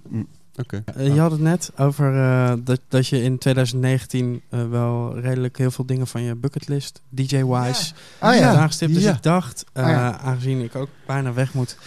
ehm, Een paar hoogtepunten. nou, nee, Een paar nee meer, bucketlist meer, meer ja, af te sluiten met wat er nog op die eh, bucketlist staat. Oh, wow. Nou, dat was eigenlijk twen- 2020 was dat. Maar ja, die was afgeschreven. Ja, Heel het jaar stond op je bucketlist. Nou, eh, bucketlist, bucketlist. Het ding is dat ik ook wel ehm, heel erg dankbaar ben dat ik eigenlijk altijd op plekken terecht ben gekomen waarvan ik eigenlijk helemaal niet wist dat ik er echt wou zijn. Of waar andere mensen het altijd over hadden en dat ik echt dacht van geen idee waarom, maar en dat ik er dan uiteindelijk mocht zijn. Maar één daarvan is Glastonbury. Dat was, zat in de planning voor twe- 2020. En dat ging helaas natuurlijk niet door. ja. Ehm, In wel, waar zou je staan? Weet ik je dat? zou bij blok 9 staan Oh ja. Eh, van Gideon. En wat, ja, wat waren nog wel echt een aantal. Oh ja, Selector zou ik doen Hm. vorig jaar. Dus dat, eh, nou goed, hopelijk. Ze En- zeggen dat het dit jaar doorgaat, maar ik, ik heb er een hard hoofd in. En waar zou je op selectors... d- We zouden een boot doen. Ah, Ja, Is Burning Boat. is ja maar ik, heb, ik ben er nog nooit geweest, dus ik heb geen idee. Maar ik ben ook nog nooit in Kroatië geweest. En ik zou ook Lighthouse Festival doen. Ja. Ehm, ja, er waren wel. T- 2020 zou wel een mooi jaar zijn Hmm. of geworden. Maar dus ei- eigenlijk zeg je, er waren altijd wel soort van Bucketlist, nou ja. bucketlist dingen Nou, zonder ook- dat je door had dat het nou, een bucketlist was. mm, ja, ik, ja. Toch? Ja, wel een beetje. Oh, ik naar ja, Ame- Amerika was ook even waarvan ik Ja. dacht van. House of Yes, ook echt een plek voor jou. Daar, Hadden we jou ja, waarschijnlijk eh, wel mee naartoe genomen vorig jaar. Ja, we hadden, we hadden, wat hadden we nou nog meer? We hadden eh, Texas staan vorig jaar. Eh, ik zou voor het eerst afsluiten in de Panoramabar. Alleen, dus dat was Dus ook wel... eigenlijk eh, twaalf jaar na de eerste keer dat het afsluiten werd aangeboden, heb je hem ik eindelijk doen, eindelijk ja. revanche. Ja, Ja. mijn hemel. Ja, die, komt die komt nog wel. Dat Maar goed, dat wel. had ik... ja, nee, ja, ik zou, ik, zou, ik zou nu, als ik zeg maar nu mijn bucketlist zijn, zou ik denken van, ik zou heel graag weer nog een keer in de panoramabar willen staan. Dan Hmm. zou ik echt al heel, echt heel blij zijn als dat überhaupt weer een keertje zou gebeuren. En als we het eh, eh, draaien op een plek, want je, je begon het verhaal ook over performen en, en zingen. Zingen? Oh. Is, het, is dat dan ook iets wat nog op je... Recht op vrije meningsuiting, dat betekent heel normaal. Ja, ik zou best wel willen zingen. Ik zou ook best wel, ja, ik zou echt wel liedjes willen schrijven. Carlos voor Carlos. Nou.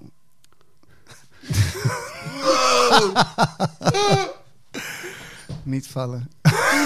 Nee. Ja, maybe. Ja. Voor mezelf gewoon in, in, in de spiegel YouTube-filmpjes. Ja, wie weet. Nee, nee, Carlos voor Carlos, maar wel voor ons. Oké. Nou, ja, als, nou, misschien als ik een goede tekstschrijver zou hebben... en eh, iemand die ook nog eens een keertje melodietjes kan bedenken... dat ik het alleen maar hoef te zingen. Ja, dat is goed.